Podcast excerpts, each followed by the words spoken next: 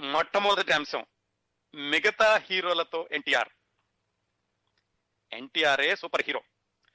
ఆయన నట జీవితంలో మిగతా హీరోలతోటి నటించినటువంటి సందర్భాలు వాటి యొక్క విశేషాలు అవి మాట్లాడుకుందామండి ఇప్పుడు. ఎన్టీ రామారావు గారు మిగతా హీరోలతో అనగానే మొట్టమొదటగా మనం మాట్లాడుకోవాల్సింది ఆయనకి సమబుజ్జిగా నిలిచిన తెలుగు చలనచిత్ర పరిశ్రమకి ఇద్దరు రెండు కళ్ళు అని పిలిపించుకున్నటువంటి అక్కిని నాగేశ్వరరావు గారు.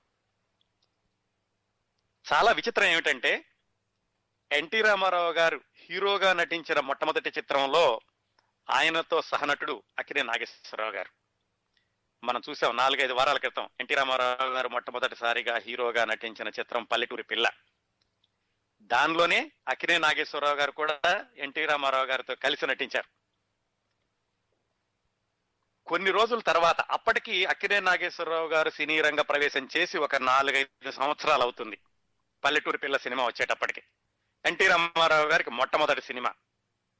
అప్పటికింకా దాన్ని మల్టీ స్టారర్ మూవీ అనేటటువంటి పేరు రానప్పటికీ తరువాత రోజుల్లో ఇద్దరు మల్టీ స్టార్ మల్టీ స్టార్స్ అయ్యారు కాబట్టి ఫేమస్ స్టార్స్ అయ్యారు కాబట్టి దాన్ని మల్టీ స్టారర్ మూవీ అని ఇప్పుడు అనుకోవచ్చు మనం. కాకపోతే ఆ సినిమా వచ్చిన రోజుల్లో దాన్ని వీళ్ళిద్దరూ ప్రముఖ నటులు అనుకునేటటువంటి అవకాశం లేదు. ఎందుకంటే ఎన్టీ రామారావు గారికి మొట్టమొదటి సినిమా కాబట్టి. వీళ్ళిద్దరి కాంబినేషన్లో ఇంకొక విశేషం ఏమిటంటే ఎన్టీ రామారావు గారు చిత్రరంగ ప్రవేశం చేసిన మొట్టమొదటి సంవత్సరంలోనే అక్కినే నాగేశ్వరరావు గారితో కలిసి రెండు సినిమాల్లో నటించడం రెండు సినిమాల్లో శత దినోత్సవం చేసుకోవడం అది ఒక రికార్డుగా మనం చెప్పుకోవచ్చు. ఆ తర్వాత కూడా అక్కినే నాగేశ్వరరావు గారితో కలిసి ఎన్టీ రామారావు గారు పద్నాలుగు సినిమాల్లో నటించారు.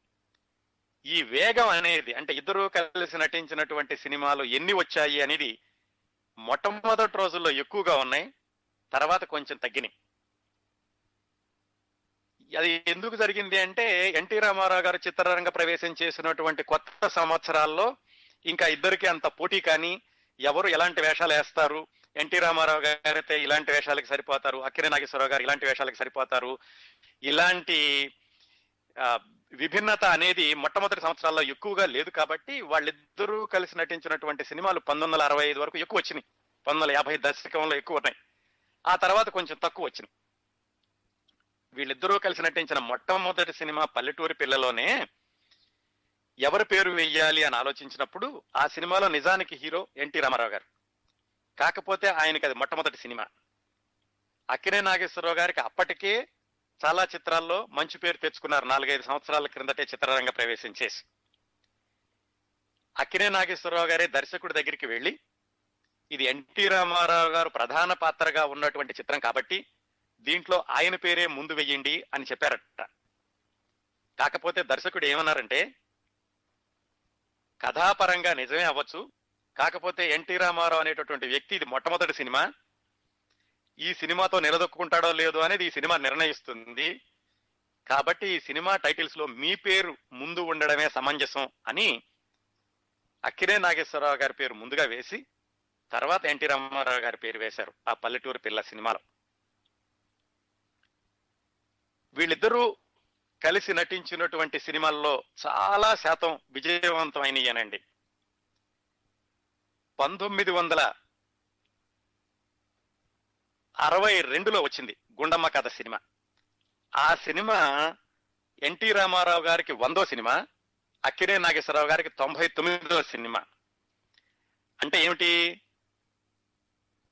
ఎన్టీ రామారావు గారు అక్కినే నాగేశ్వరరావు గారి కంటే ఐదు సంవత్సరాల తర్వాత చిత్రరంగ ప్రవేశం చేసినప్పటికీ ఆయన ముందుగా వంద సినిమాల మార్కుని చేరుకున్నారు అక్కినే నాగేశ్వరరావు గారికి. అది తొంభై తొమ్మిదో సినిమా అయ్యింది. అలాగే ఎన్టీ రామారావు గారు చేసినటువంటి ప్రధాన పాత్ర చేసిన సినిమాలో అక్కినే నాగేశ్వరరావు గారు కొంచెం చిన్న పాత్ర వేసి అది కూడా కావాలని అడిగి ఆ పాత్ర వేయించుకున్నటువంటి సినిమా మిస్సమ్మ. అది పంతొమ్మిది వందల యాభై ఐదులో వచ్చింది. దానికి ఒక కారణం కూడా ఉందండి. అక్కినే నాగేశ్వరరావు గారు అంతకు ముందు అంటే ఈ మిస్సమ్మ సినిమా రావడానికి ముందు దేవదాసు సినిమాలో విషాద కథానాయకుడి పాత్ర పోషించారు. ఆ తర్వాత అది చాలా విజయవంతమైంది. ఆ సినిమా పాత్ర యొక్క ప్రభావం అక్కినే నాగేశ్వరరావు గారి నట జీవితం మీద చాలా పడింది. అందుకని ఆ ముద్ర నుంచి బయటపడడానికి పూర్తిగా విభిన్నమైనటువంటి పాత్ర ఉంటే బాగుంటుంది అని మిస్సమ్మ సినిమాలో చిన్నదైనప్పటికీ ఆయన ఒక హాస్య పాత్ర అంటే కొంచెం హాస్యం మేళవించినటువంటి పాత్రని అడిగి పోషించారట చక్రపాణి గారిని. అడిగి ఈ సినిమాలో నాకు వేషం కావాలి అని అడిగి అందులో పోషించారట అక్కినే నాగేశ్వరరావు గారి నట జీవితం మొత్తంలో ఆయన నాకు ఈ పాత్ర కావాలి అని ఆయనంతటా ఆయనగా ఎంపిక చేసుకున్నట్టు పాత్ర మిస్సమ్మ అని చెప్తారు. మిస్సమ్మలో కూడా మళ్ళా ఇద్దరు కలిసి నటించడం అది కూడా విజయవంతం అవడం అది ఒక- ఒక విశేషం.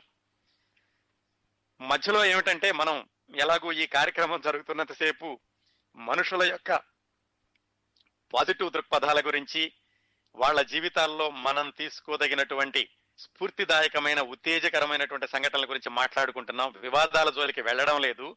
అందుకని అక్కినే నాగేశ్వరరావు ఎన్టీ రామారావుల గురించి మాట్లాడినప్పుడు మధ్యలో కొన్ని సంవత్సరాలు వాళ్ళిద్దరూ మాట్లాడుకోకపోవడం వాళ్ళ మధ్య మనస్పర్ధలు రావడం వాళ్ళిద్దరూ కలిసి నటించకపోవడం ఈ విశేషాల్లోకి వెళ్ళడం లేదు ఆ వివరాల్లోకి. మొత్తానికి చిట్ట చివరి వరకు కూడా అంటే దా ఆయన చాణక్య చంద్రగుప్త రోజుల వరకు కూడా ఇద్దరూ కలిసి నటించారు. మొత్తం పద్నాలుగు సినిమాల్లో కలిసి నటించారు. చిట్ట చివరికి వచ్చేసరికి అంటే పంతొమ్మిది వందల డెబ్బైవ దశకం వచ్చేసరికి ఇద్దరి యొక్క అభిమానులు అక్కినే నాగేశ్వరరావు గారి అభిమానులు ఎన్టీ రామారావు గారి అభిమానులు వాళ్ళ అభిమాన సంఘాలు వాళ్ళిద్దరూ కూడా బాగా ఎక్కువ అయ్యి వీళ్ళిద్దరి సినిమా వచ్చినప్పుడు నా అభిమాన నటుడి పాత్ర ఎంత ఉంటుంది మా అభిమాన నటుడి పాత్ర ఎంత ఉంటుంది ఎవరి పేరు ముందు వస్తుంది ఎవరికి ఎన్ని పాటలు ఉన్నాయి ఇలాంటివన్నీ లెక్కలు బేరీజులు వేసుకోవడం పంతొమ్మిది వందల డెబ్బైలో మొదలైంది. మరి అందువల్లనో లేకపోతే కథాంశం కుదరకపోవడం వల్లనో కానీ పంతొమ్మిది వందల డెబ్బై దశకంలో ఇద్దరూ కలిసి నటించినటువంటి సినిమాలు ఎక్కువగా రాలేదు. మొత్తం మీద పద్నాలుగు సినిమాల్లో అధిక శాతం విజయవంతమైనటువంటి సినిమాలే. అక్కినే నాగేశ్వరరావు గారు ఎన్టీ రామారావు గారు కలిసి నటించినవి. ఎన్టీ రామారావు గారికి మాయాబజార్ తోటి శ్రీకృష్ణుడిగా అత్యద్భుతమైన పేరు వచ్చాక అక్కినే నాగేశ్వరరావు గారు ఎన్టీ రామారావు గారితో కలిసి పౌరాణిక చిత్రాల్లో నటించడానికి కొంచెం సందేహిస్తూ ఉండేవాళ్ళట. ఆ విశేషాలు చెప్పుకుందాం. మనం మనం కొద్ది మరి కొద్దిసేపట్లో మనం శ్రీకృష్ణార్జున యుద్ధం గురించి మాట్లాడుకోబోతున్నాం. ఆ సమయంలో చెబుతాను. ఆ అక్కినే నాగేశ్వరరావు గారు సందేహించడం మళ్ళీ ఆ సినిమాలో నటించడం ఆ విశేషాలని తర్వాత మాట్లాడుకుందాం. మొత్తానికి ఏమిటంటే అక్కినే నాగేశ్వరరావు గారు ఎన్టీ రామారావు గారు కలిసి నటించినవి ఎక్కువగా జాన సాంఘిక చిత్రాలు ఇవ్వడం పౌరాణిక చిత్రాలు తక్కువ మాయాబజార్ అలాగే శ్రీకృష్ణార్జున యుద్ధం ఒకటి రెండు తప్పితే ఎక్కువగా పౌరాణిక చిత్రాల్లో కలిసి నటించలేదు ఇద్దరు. సాంఘిక చిత్రాల్లోనే ఎక్కువ నటించారు. అదండి అక్కినే నాగేశ్వరరావు గారు ఎన్టీ రామారావు గారు కలిసి నటించినటువంటి పద్నాలుగు చిత్రాల యొక్క సంక్షిప్త చిత్రీకరణ.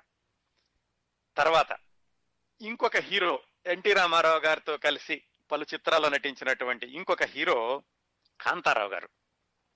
టిఎల్ కాంతారావు గారు. జానపద చిత్రాలు జానపదాలు విఠలాచారి గారి సినిమాలు అనగానే వెంటనే గుర్తించే గుర్తొచ్చేటటువంటి నటుడు కాంతారావు గారు. ఆయన గురించి మనం రాబోయే వారాల్లో సమగ్రంగా మాట్లాడుకుందాం. ఆయన ఎన్టీ రామారావు గారితో దాదాపుగా అరవై సినిమాల్లో కలిసి నటించారు. కాంతారావు గారు విడిగా హీరోగా వేషాలు వేస్తున్నారు. సాంఘిక చిత్రాల్లోనూ అలాగే జానపదాల్లోనూ పౌరాణికాల్లో కూడా శ్రీకృష్ణుడిగా నటించాడు ఆయన అలా వేరే చిత్రాల్లో ఆయన కథానాయకుడిగా నటిస్తూ కూడా ఎన్టీ రామారావు గారితో కలిసి దాదాపుగా అరవై సినిమాల్లో నటించారు. కాంతారావు గారిని ఎన్టీ రామారావు గారు చాలా అభిమానిస్తూ ఉండేవాళ్ళట. ఎందుకంటే ఆయనకు కూడా క్రమశిక్షణ ఇచ్చిన మాట నిలబెట్టుకోవడం చాలా అంకిత భావంతో పనిచేయడం ఏదైనా పాత్ర ఇస్తే ఆ పాత్రలో ఒదిగిపోవడం ఇలాంటివన్నీ కూడా ఎన్టీ రామారావు గారికి బాగా నచ్చి కాంతారావు గారిని ఎక్కువగా ప్రోత్సహిస్తూ ఉండేవాళ్ళట. రెండు ఉదాహరణలు ఏమిటంటే ఎన్టీ రామారావు గారు సీతారామ కళ్యాణం తీస్తున్నప్పుడు మొట్టమొదటిసారిగా కాంతారావు గారిని నారదుడిగా ప్రవేశపెట్టారు. అక్కడి నుంచి నారదుడు అనగానే కాంతారావు గారి రూపం ప్రేక్షకుల మనసుల్లో మెదలడం మొదలైంది. ఆ తర్వాత లవకుశ సినిమాలో లక్ష్మణుడి పాత్రకి ముందుగా కాంతారావు గారిని అనుకుని తర్వాత వేరే వేరే వాళ్ళ యొక్క పేర్లు రావడం కాంతారావు గారికి ఆ సినిమాలో అవకాశం దాదాపుగా చేజారిపోయేటటువంటి పరిస్థితులు వచ్చినప్పుడు ఎన్టీ రామారావు గారు కల్పించుకుని ప్రత్యేకంగా శ్రద్ధ తీసుకుని నిర్మాతకి దర్శకుడికి చెప్పి లక్ష్మణుడి పాత్రకి కాంతారావు గారే ఉండి తీరాలి అని ఆయన పట్టుబట్టి లవకుశ సినిమాలో కాంతారావు గారికి వేషం ఇప్పించారు. ఎన్టీ రామారావు గారి ఆశీస్సులు తీసుకున్నాకే కాంతారావు గారు వేరే సినిమాల్లో కృష్ణుడు అర్జునుడు ఇలాంటి పౌరాణిక పాత్రలను కూడా ఆయన నటించారు. మొత్తం మీద కాంతారావు గారు ఎన్టీ రామారావు గారితో కలిసి అరవై సినిమాల్లో నటించారు. అలాగా ఇంకొక హీరో మరొక హీరో అంటే ఎన్టీ రామారావు గారు హీరోగా ఉంటూ మరొక హీరోతో కలిసి అంటే ఆ సినిమాల్లో హీరో కాకపోవచ్చు కలిసి నటించినటువంటి సినిమాలు అరవై. బహుశా హీరో స్థాయిలో ఉన్నటువంటి పా హీరో స్థాయిలో ఉన్నటువంటి నటులతో కలిసి ఎక్కువ సినిమాల్లో నటించింది బహుశా కాంతారావు గారితో కలిసేనేమో ఎన్టీ రామారావు గారు. తర్వాత చెప్పుకోవాల్సింది కృష్ణ గారు సూపర్ స్టార్ కృష్ణ. కృష్ణ గారి గురించి మనం కొన్ని నెలల క్రిందట మాట్లాడుకున్నప్పుడు ఆయన సినిమాల్లో చేరదామని మద్రాసు వెళ్ళడం మొట్టమొదటిసారిగా ఆయన కలుసుకున్నటువంటి నటుడు ఎన్టీ రామారావు గారు అని కూడా చెప్పుకున్నాం. కృష్ణ గారి నాన్నగారు ఒక రికమెండేషన్ లెటర్ రాసి ఈయన మద్రాసు వెళ్తానంటే సరే వెళ్ళి ప్రయత్నాలు చేస్తున్నప్పుడు ఇదిగో ఈ రికమెండేషన్ లెటర్ తీసుకెళ్ళు అని చక్రపాణి గారికి లెటర్ రాసిచ్చారు. చక్రపాణి గారి కుర్రాన్ని చూసి బాగుందయ్యా నువ్వు సినిమాల్లో చేరడా చేరాలనుకునేటువంటి ఉద్దేశం మంచిదే కానీ నువ్వు చాలా చిన్న పిల్లడివి. నీకు ఒకసారి ఎన్టీ రామారావు గారిని చూపిస్తాను రా ఆయన సలహా కూడా తీసుకుందు కానీ అని ఎన్టీ రామారావు గారు ఏదో షూటింగ్లో ఉంటే అక్కడ తీసుకెళ్ళారు కృష్ణ గారిని. ఎన్టీ రామారావు గారు చూసి మీ ఉత్సాహం చాలా బాగుంది బ్రదర్ కానీ మీ వయసు ఇంకా ఇరవై కూడా దాటినట్లేదు. నేను ఇరవై ఐదు సంవత్సరాల వయసులో వచ్చాను సినిమాలకి. పైగా నువ్వు నాటకాల్లో అంతగా అనుభవం లేదంటున్నావు. నాటకాల్లో అనుభవం తెచ్చుకున్నాక సినిమాల్లోకి వస్తే బాగుంటుంది అని ఒక సలహా ఇచ్చి పంపించారు ఎన్టీ రామారావు గారు. ఆ విధంగా సినిమాల్లో హీరో అవ్వకముందే ఎన్టీ రామారావు గారిని కలుసుకున్నారు కృష్ణ. నిజానికి ఆ సమయంలో ఎన్టీ రామారావు గారు సీతారామ కళ్యాణం చిత్రం కోసమని ప్రణాళికలు వేస్తున్నారు. దాంట్లో ఒకవేళ రాముడి పాత్ర కానీ లక్ష్మణుడి పాత్ర కానీ దొరుకుతుందేమని కూడా అనుకు దొరుకుతుందేమో అని కూడా కృష్ణ గారు ప్రయత్నాలు చేశారట. కాకపోతే అప్పటికే వేరే వాళ్ళు సీతారామ కళ్యాణంలో పాత్రలకి కుదురు కుదురు కుదురుకుని ఉండడం వల్ల ఆ అవకాశం రాలేదు కృష్ణ గారికి. ఎన్టీ రామారావు గారు చెప్పినటువంటి సలహాలను అనుసరించి ఆయన మళ్ళా వెనక్కి వచ్చేసి సినిమా ప్రయత్నాలు మాని నాటకాల్లో వేయడం ఆ నాటకాల్లో కొంత అనుభవం వచ్చాక ఆయన తేనె మనసుల ద్వారా హీరోగా పరిచయం అవడం అదంతా వేరే కథ. సినిమాల్లోకి వచ్చి ఆయన నటించినటువంటి మొట్టమొదటి సినిమా తేనె మనసులో షూటింగ్ జరుగుతున్నప్పుడు కూడా ఎన్టీ రామారావు గారి దగ్గరికి వెళ్ళి ఆయన ఆశీస్సులు తీసుకుని ఇలా కొన్ని రోజుల క్రితం మీ దగ్గరికి వచ్చాను. మీరు నాటకాలలో అనుభవం తెచ్చుకున్నాక సినిమాలకు రమ్మన్నారు. అలాగే ఇప్పుడు వచ్చి మొట్టమొదటి సినిమాలో హీరోగా నటిస్తున్నాను అని ఆయన ఆశీస్సులు తీసుకున్నారట. అప్పుడు ఎన్టీ రామారావు గారు చెప్పారట మీరు మంచి అవకాశాలు వస్తాయి హీరోగా నిలబడతారు బ్రదర్ అని ఆయన దీవించి పంపించారు. కృష్ణ గారి సినిమాల్లోకి వచ్చిన రెండో సంవత్సరంలోనే ఆయన సూపర్ స్టార్ అయిపోయారు. గూఢచారి నూట పదహారు తోటి ఆయన విజయ పదం మొదలైంది. శరవేగంతో శరపరంపరగా ఆయన చిత్రాలు చేయడం మొదలుపెట్టారు. ఆ రోజుల్లో అంటే కృష్ణ గారు కేవలం హీరోగానే కాకుండా సహపాత్రల్లో కూడా ఎక్కువ నటిస్తూ వచ్చారు. అలాగా కృష్ణ గారితో కలిసి కృష్ణ గారు ఎన్టీ రామారావు గారితో కలిసి స్త్రీ జన్మ అనే సినిమాలో మొట్టమొదటిసారి అనుకుంటా వాళ్ళిద్దరూ కలిసి నటించడం. ఆ సినిమాలో ఎన్టీ రామారావు గారికి తమ్ముడిగా నటించారు కృష్ణ. ఆ తర్వాత ఎన్టీ రామారావు గారు హీరోగా నటించిన నిలువు దోపిడి విచిత్ర కుటుంబం. అంతవరకు ఆయన తమ్ముడుగాను ఒక చిన్న పాత్రలో నటించారు హీరో పాత్రలో కాకుండా. ఆ తర్వాత దేవుడు చేసిన మనుషులు అనే చిత్రంతో ఆయన సమవుజ్జీ కలిగిన పాత్ర పోషించడం మొదలైంది. పైగా దేవుడు చేసిన మనుషులు సినిమాని కృష్ణ గారే సొంతంగా నిర్మించారు. అది విపరీతమైనటువంటి ఘన విజయం కూడా సాధించింది. ఆ తర్వాత వయ్యారి భామలు వగరమారి భర్తలు అనే సినిమాలో వీళ్ళిద్దరూ అన్నదమ్ములుగా నటించారు. బహుశా వీళ్ళిద్దరూ కలిసి నటించినటువంటి చిట్ట చివరి సినిమా అదే అనుకుంటాను. కృష్ణ గారితో కలిసి ఎన్టీ రామారావు గారు నటించింది వయ్యారి భామలు వగలమారి భర్తలు అనే సినిమా. మొత్తానికి కృష్ణ గారు హీరోగా విజయ పథంలో కొనసాగుతున్న రోజుల్లో కూడా ఎన్టీ రామారావు గారితో కలిసి చిన్న పాత్రలు పోషించారు కృష్ణ గారి కెరీర్ మొట్టమొదటి రోజుల్లో. అలాగే కృష్ణ గారు తారాపథంలో ఉన్నప్పుడు ఆయన ఉచ్చ స్థాయిలో ఉన్నప్పుడు ఎన్టీ రామారావు గారితో కలిసి సమ ఉజ్జి కలిగిన పాత్రలు పోషించడం ఈ దేవుడు చేసిన మనుషులు వయ్యారి భామలు వగలమారి భర్తలు అనే సినిమాలో. మొత్తానికి వాళ్ళిద్దరి కాంబినేషన్ కూడా ప్రేక్షకులకి చాలా ఉత్సాహాన్ని కలిగించేది ఏది? ఇద్దరు పెద్ద హీరోలు. అంటే ఎన్టీ రామారావు గారు అప్పటికే పెద్ద హీరో కృష్ణ గారు పెద్ద హీరో అయ్యాక కూడా ఈయనతో కలిసి నటించడం అనేది రెండు అన్ని వర్గాల ప్రేక్షకులకి అలాగే ఇద్దరు అభిమానులకి కూడా చాలా ఎగ్జైటింగ్గా ఉండింది ఆ సినిమా వచ్చిన రోజుల్లోనూ. అది ఎన్టీ రామారావు గారు కృష్ణ గారితో కలిసి నటించినటువంటి సినిమాల యొక్క విశేషాలండి.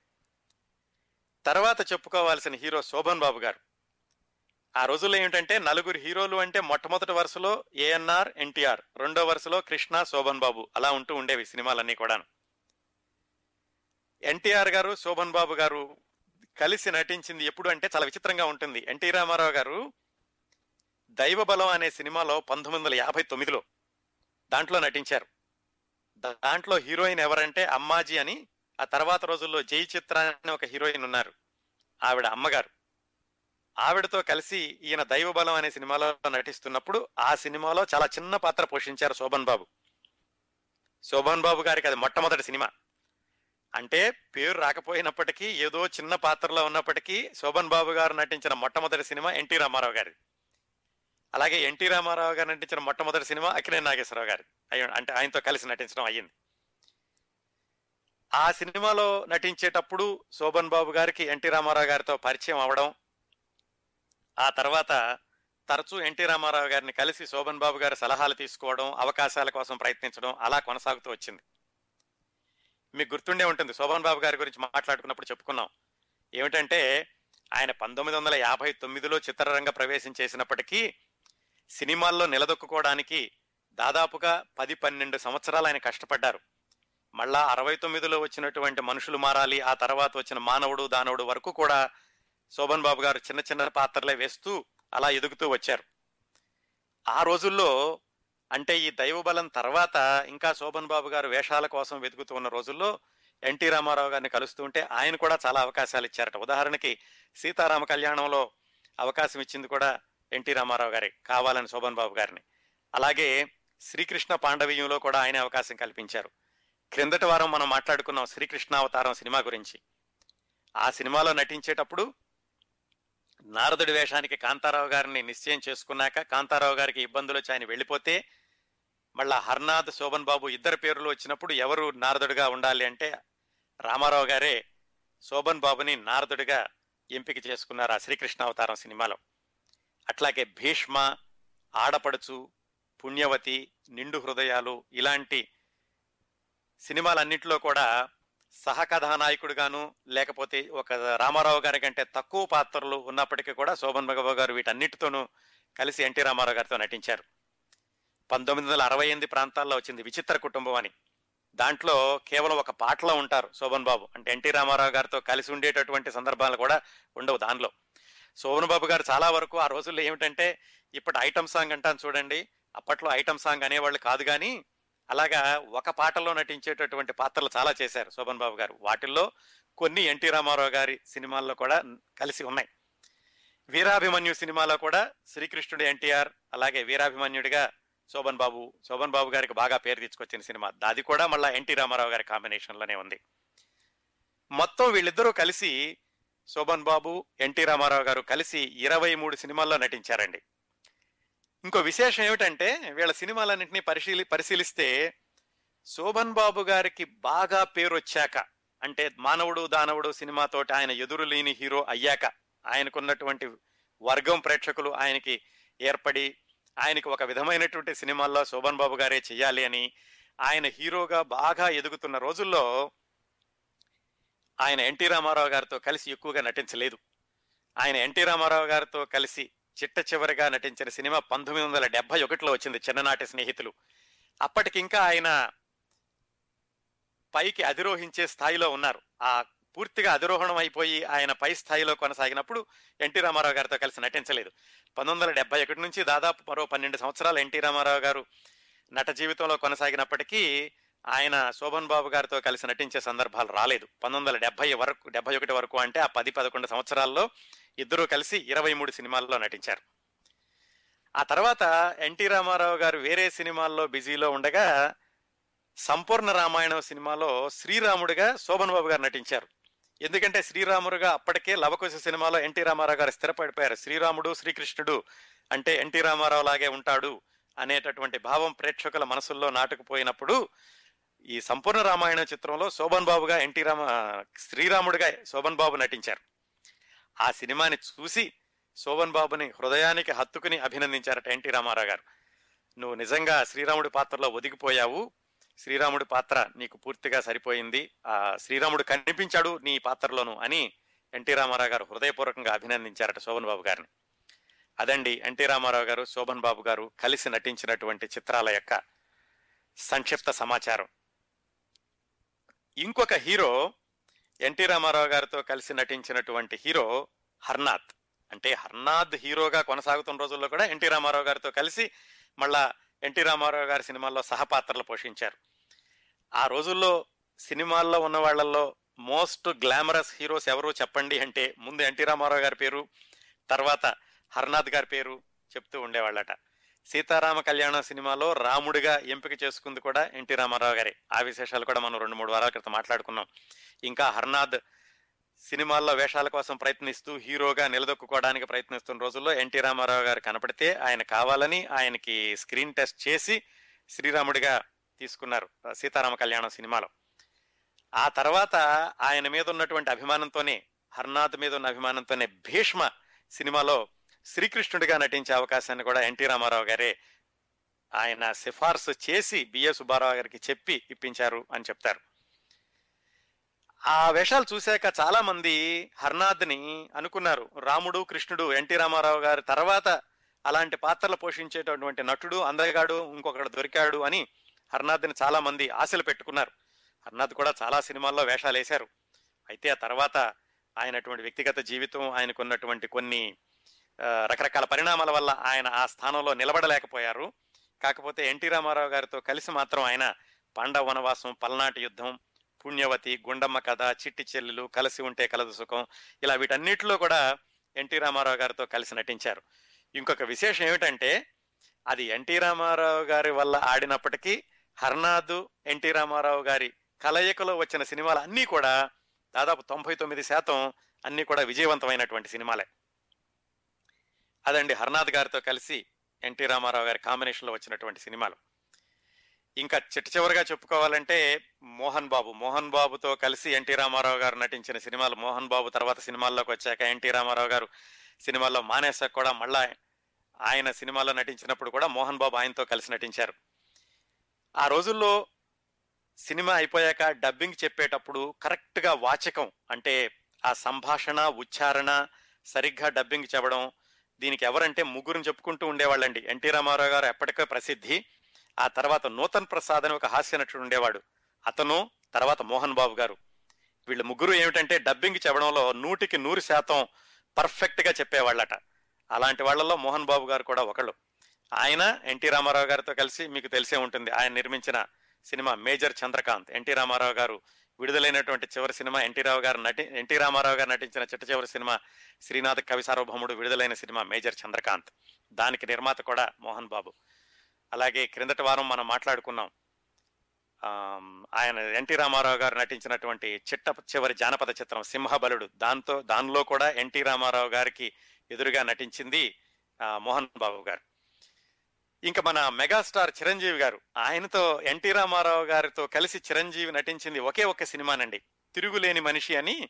ఆ సినిమాలోనే చిరంజీవి ఇంకా అప్పటికి పైకి వస్తున్న రోజుల్లో ఎన్టీ రామారావు గారితో కలిసి నటించారు. ఆ తర్వాత వాళ్ళిద్దరూ కలిసి నటించేటటువంటి సినిమాలు ఏమీ రాలేదు. నిజానికి చిరంజీవి చాలా చోట్ల ఇంటర్వ్యూలో చెప్పారు. ఆయన మొట్టమొదట్లో అంటే ఆయన ఇంకా చిన్నపిల్లడిగా ఉన్నప్పుడు ఎక్కువ సార్లు చూసిన సినిమా పాతాళ భైరవి. ఆ సినిమా చూసి నేను చాలా ప్రభావితుండయ్యాను అలాగా ఆ సినిమాలో హీరో సాహసాలు చేసి చేయడం చూసి అలాంటి సాహసం చేసేటటువంటి పాత్రలు సినిమాలో వేస్తే బాగుంటుంది అనుకున్నాను. ఆయన చాలాసార్లు ఇంటర్వ్యూలో చెప్పారు. ఆ విధంగా ఎన్టీ రామారావు గారి వల్ల ప్రభావితమైనటువంటి చిరంజీవి తరి సినిమాల్లోకి వచ్చాక ఆయనతో కలిసి ఒక్క సినిమాలో మాత్రమే నటించారు. ఇంకా ఇలా వాళ్ళ అబ్బాయి బాలకృష్ణతో కలిసి నటించారు వేరే హీరోలతో కలిసి నటించారు. కానీ ముఖ్యంగా ప్రధానంగా చెప్పుకోవాల్సింది మనం మాట్లాడుకున్నటువంటి అక్కినే నాగేశ్వరరావు గారు కృష్ణ శోభన్ బాబు హర్నాథ్ కాంతారావు వీళ్ళతో కలిసి నటించినటువంటి సినిమాలు అవండి. ఇంకా ఇంకొక కోణం ఏమిటంటే ఎన్టీ రామారావు గారిలో ఆయన కలిసి నటించినటువంటి క్యారెక్టర్ యాక్టర్స్. అది చాలా ముఖ్యం. ఎందుకంటే వీళ్ళు హీరోలుగా ఉండి ఎన్టీ రామారావు గారితో నటించినప్పుడు మరి ఎన్టీ రామారావు గారి హీరో కాబట్టి వీళ్ళకి సాధారణంగా తక్కువ పాత్రలు ఉంటాయి. ఉన్నప్పటికీ కూడా వాళ్ళ కాంబినేషన్లో చాలా మంచి విజయవంతమైన చిత్రాలు వచ్చినాయి. అలాగే అత్యధిక చిత్రాల కాంబినేషన్ వచ్చింది కాంతారావు గారు అరవై సినిమాల్లో నటించారు. ఇంకా క్యారెక్టర్ యాక్టర్స్ అనేదానికి అనేటప్పటికి ఏమిటంటే ఎన్టీ రామారావు గారికి ధీటుగా నటించాల్సి వచ్చింది వస్తుంది. ఒక పాత్రని ఇంకొక పాత్ర సవాల్ చేసుకోవడం ఒక పాత్రకి ధీటుగా ఇంకొక పాత్ర నటించడం జరుగుతూ ఉంటుంది. అలాగా సహా క్యారెక్టర్ యాక్టర్స్ తోటి ఎన్టీ రామారావు గారు నటించిన సినిమాలు ఆ సినిమాల విశేషాలు అవి తెలుసుకోబోయే ముందు మొట్టమొదటగా చెప్పుకోవాల్సింది ఎన్టీ రామారావు గారికి సమ ఉజ్జీగా ధీటుగా నటించినటువంటి క్యారెక్టర్ యాక్టర్ ఎస్వి రంగారావు గారు. మొట్టమొదట్లో చూసాం దాదాపుగా ఎస్వి రంగారావు గారి నట జీవితం రామారావు గారి నట జీవితం దాదాపు ఒకేసారి మొదలైంది.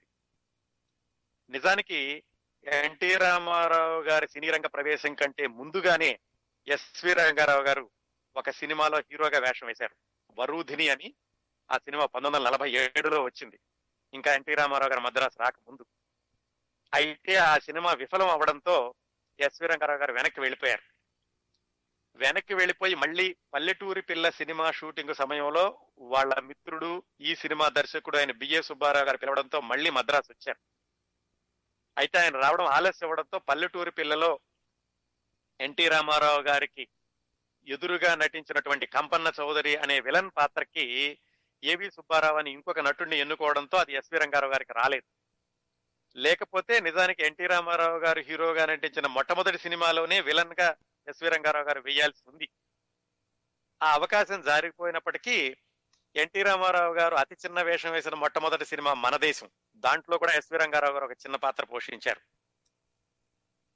ఆ తర్వాత ఈ పల్లెటూరు పిల్ల సినిమాలో పెద్ద వేషం లేకపోయినప్పటికీ అంజలిదేవి తాతగా నటించారు ఎన్టీ రామారావు గారి మొదటి సినిమాలో.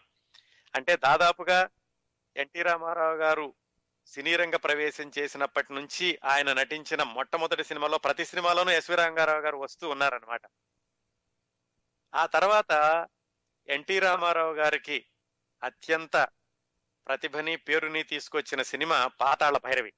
ఆ సినిమాలో ఎస్వి రంగారావు గారు ఎన్టీ రామారావు గారికి ఎదురుగుండా ఆ నేపాళ మాంత్రికుడి పాత్రను పోషించారు.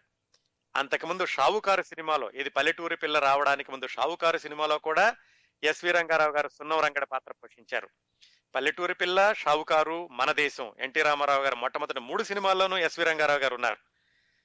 దాంట్లో ఆ సున్నం రంగడ పాత్రతో ఆయనకు బాగా పేరు వచ్చింది ఇంకా పాతాళ భైరవి తోటి ఎన్టీ రామారావు గారికి ఎంత పేరు వచ్చిందో ఎస్వి రంగారావు గారికి అంత పేరు వచ్చింది వాళ్ళ కాంబినేషన్ కూడా అంత పేరు వచ్చింది పాతాళ భైరవలో నటించేటప్పుడే ఎస్వి రంగారావు గారు భయపడుతూ ఉండేవాళ్ళట. భవిష్యత్తు ఎలా ఉంటుందో నిలదొక్కగలనో లేదో అంటుంటే ఎన్టీ రామారావు గారే ధైర్యం చెప్పి ఈ పరిశ్రమలో అగ్రశ్రేణిలో ఒకళ్ళగా వెలుగొందేటటువంటి రోజు వస్తుంది. బ్రదర్ మీరేం భయపడకండి. సినిమాల్లో మీరు ఖచ్చితంగా కొనసాగుతారు అని ఆయనే ధైర్యం చెప్తూ ఉండేవాళ్ళట ఎస్వి రంగారావు గారికి.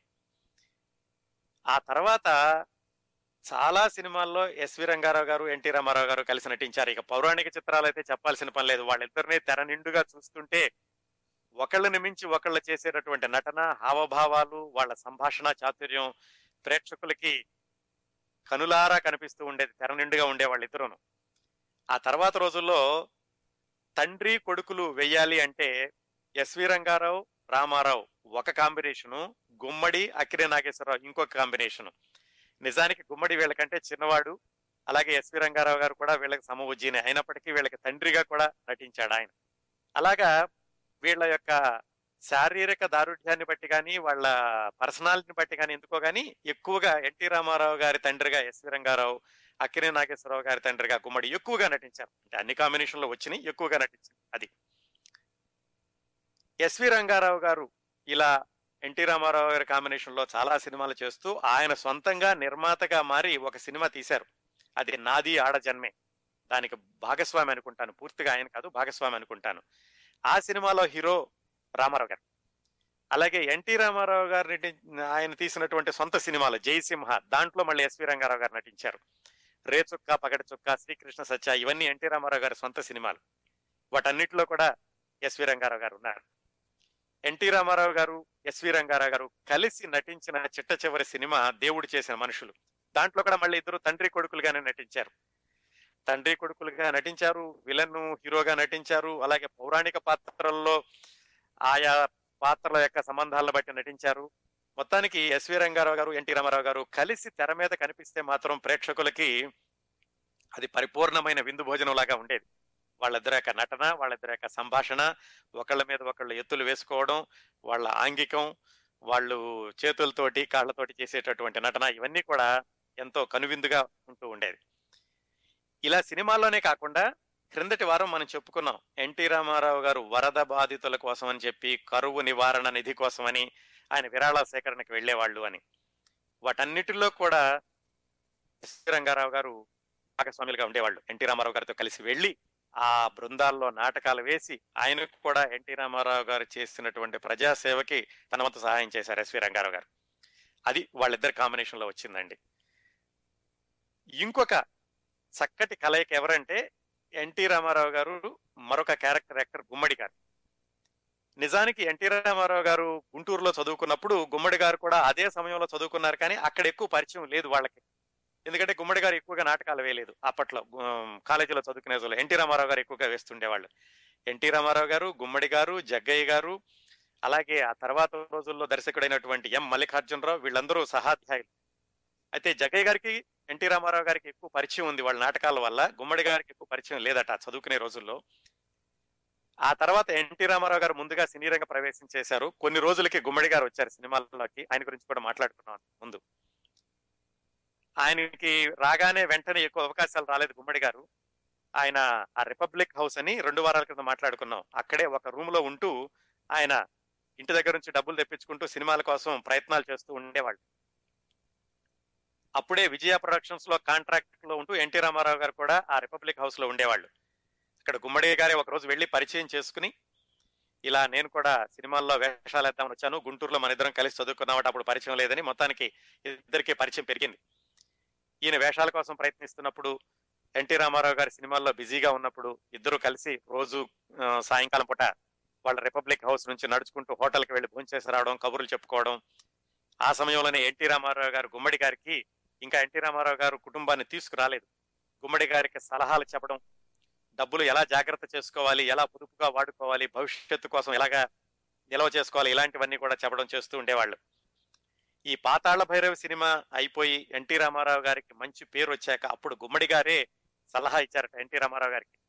ఇలాగ ఉత్తర భారతదేశంలో పృథ్వీరాజ్ కపూర్ అన్న ఆయన ఆయనకి ఉన్నటువంటి ప్రజలలో ఉన్నటువంటి ప్రజాదరణను ఉపయోగించుకొని విరాళాలు సేకరించి ఇలా సంఘసేవ చేస్తున్నారు. మీరు కూడా అలా చేస్తే బాగుంటుంది అని గుమ్మడి గారు ఇచ్చిన సలహాని ఆయన తీసుకుని ఎన్టీ రామారావు గారు అప్పుడు పంతొమ్మిది వందల యాభై రెండు ప్రాంతాల్లో ఈ పాతాళ భైరవ్ అయిపోయాక రాయలసీమ కరువు నివారణ నిధి కోసమని ఆయన మొట్టమొదటిసారిగా ప్రజల్లోకి వెళ్ళడం సంభవించింది. ఆ సమయంలో గుమ్మడి కూడా ఎన్టీఆర్ గారితో వెళ్ళారు. ఇద్దరు చాలా దగ్గర అయ్యారు అది అయిపోయాక ఇంకా సినిమాల్లో వేషాలు లేదు వెనక్కి వెళ్ళిపోదాం అని గుమ్మడి గారు అనుకుంటుంటే ఎన్టీ రామారావు గారు ఆయన్ని ఆపి నా సొంత సినిమా తీస్తున్నాను ఆ సినిమాలో మీకు వేషం ఇస్తానని చెప్పి ఆయన్ని ఆపి తన సొంత సినిమాలో పిచ్చి పుల్లయ్యలోను తర్వాత తోడు దొంగల్లో కూడా గుమ్మడి గారికి వేషాలు ఇచ్చి ప్రోత్సహించారు.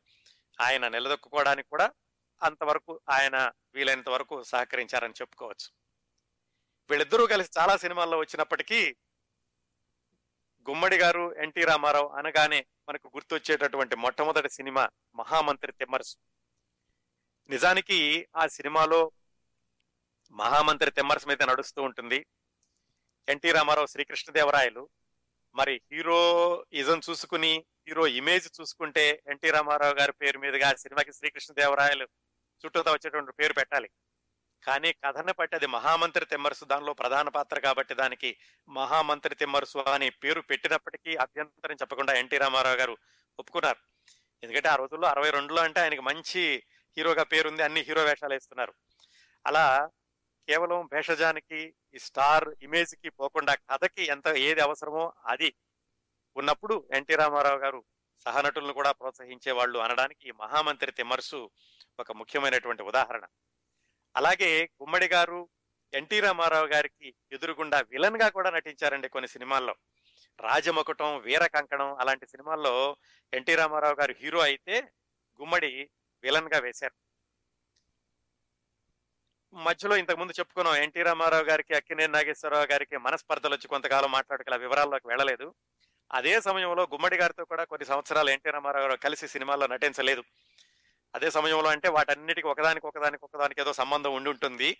మొత్తానికి కొన్ని సంవత్సరాలు నటించకపోయినప్పటికీ మళ్ళీ గుమ్మడి గారితో కలిసి రామారావు గారు సినిమాలో నటించారు. ఆయన సొంతంగా తీసిన బ్రహ్మర్షి విశ్వామిత్ర సినిమాలో గుమ్మడి గారితోటి వశిష్ఠు పాత్ర వేయించారు. గుమ్మడి గారు తన నట జీవితంలో చెబుతూ ఉంటారు. ఆ నట జీవితం చివరి రోజుల్లో వశిష్ఠుడి పాత్ర పోషించడం నాకు చాలా ఆనందం కలిగించింది ఎన్టీ రామారావు గారితోడని అది గుమ్మడి గారు ఎన్టీ రామారావు గారు కలిసి నటించినటువంటి చిత్రాల యొక్క విశేషాలు. అలాగే ఇంకొక క్యారెక్టర్ యాక్టర్ ఉన్నాడండి. ఎన్టీ రామారావు గారితో కలిసి అంత ధీటుగా నటించిన ఆయన ఎస్వి రంగారావు గారి తర్వాత అంత పౌరుషంతో అంత భీకరమైనటువంటి దృశ్యాల్లో కూడా నటించినటువంటి ఇంకొక క్యారెక్టర్ యాక్టర్ రాజనాల. రాజనాల గారు ఎన్టీ రామారావు గారితో కలిసి జానపద చిత్రాల్లో నటించారు. కాంతారావు రాజనాల ఒక కాంబినేషను ఎన్టీ రామారావు గారు రాజనాల ఇంకొక కాంబినేషను. వాళ్ళిద్దరూ కలిసి మొట్టమొదటిసారిగా వద్దంటే డబ్బు అని ఆ సినిమాలో నటించారు. అది ఎన్టీ రామారావు గారు చిత్రరంగ ప్రవేశం చేసిన మొదట్లో వచ్చింది. పంతొమ్మిది వందల యాభై నాలుగులో వచ్చింది. దాంట్లో ఎన్టీఆర్కి మామగారుగా నటిస్తాడు రాజనాల్. అప్పటి నుంచి ఎన్టీ రామారావు గారు రాజనాల్ని మామాజీ అని పిలుస్తూ ఉండేవాళ్ళట. చెట్టు చివరి వరకు కూడా మామాజీ అని పిలుస్తూ ఉండేవాళ్ళు. ఎక్కడైనా మంచి క్యారెక్టర్ ఉంది దానికి రాజనాల సరిపోతాడు అంటే ఆ మామాజీని పిలుద్దామని మా విలన్ మామాజీ అని అలా అలుతూ ఉండేవాళ్ళట. అలాగే ఎన్టీ రామారావు గారి సొంత సినిమా జయసింహలో కూడా విలన్ వేషం రాజనాల గారితో వేయించారు.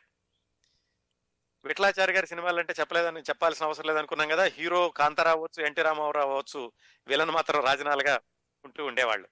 ఈ ఎన్టీ రామారావు గారి తీసిన సొంత సినిమాలు అన్నింటిలో దాదాపుగా అన్నింటిలో తొంభై శాతం సినిమాల్లో రాజనాల గారు నటించారు.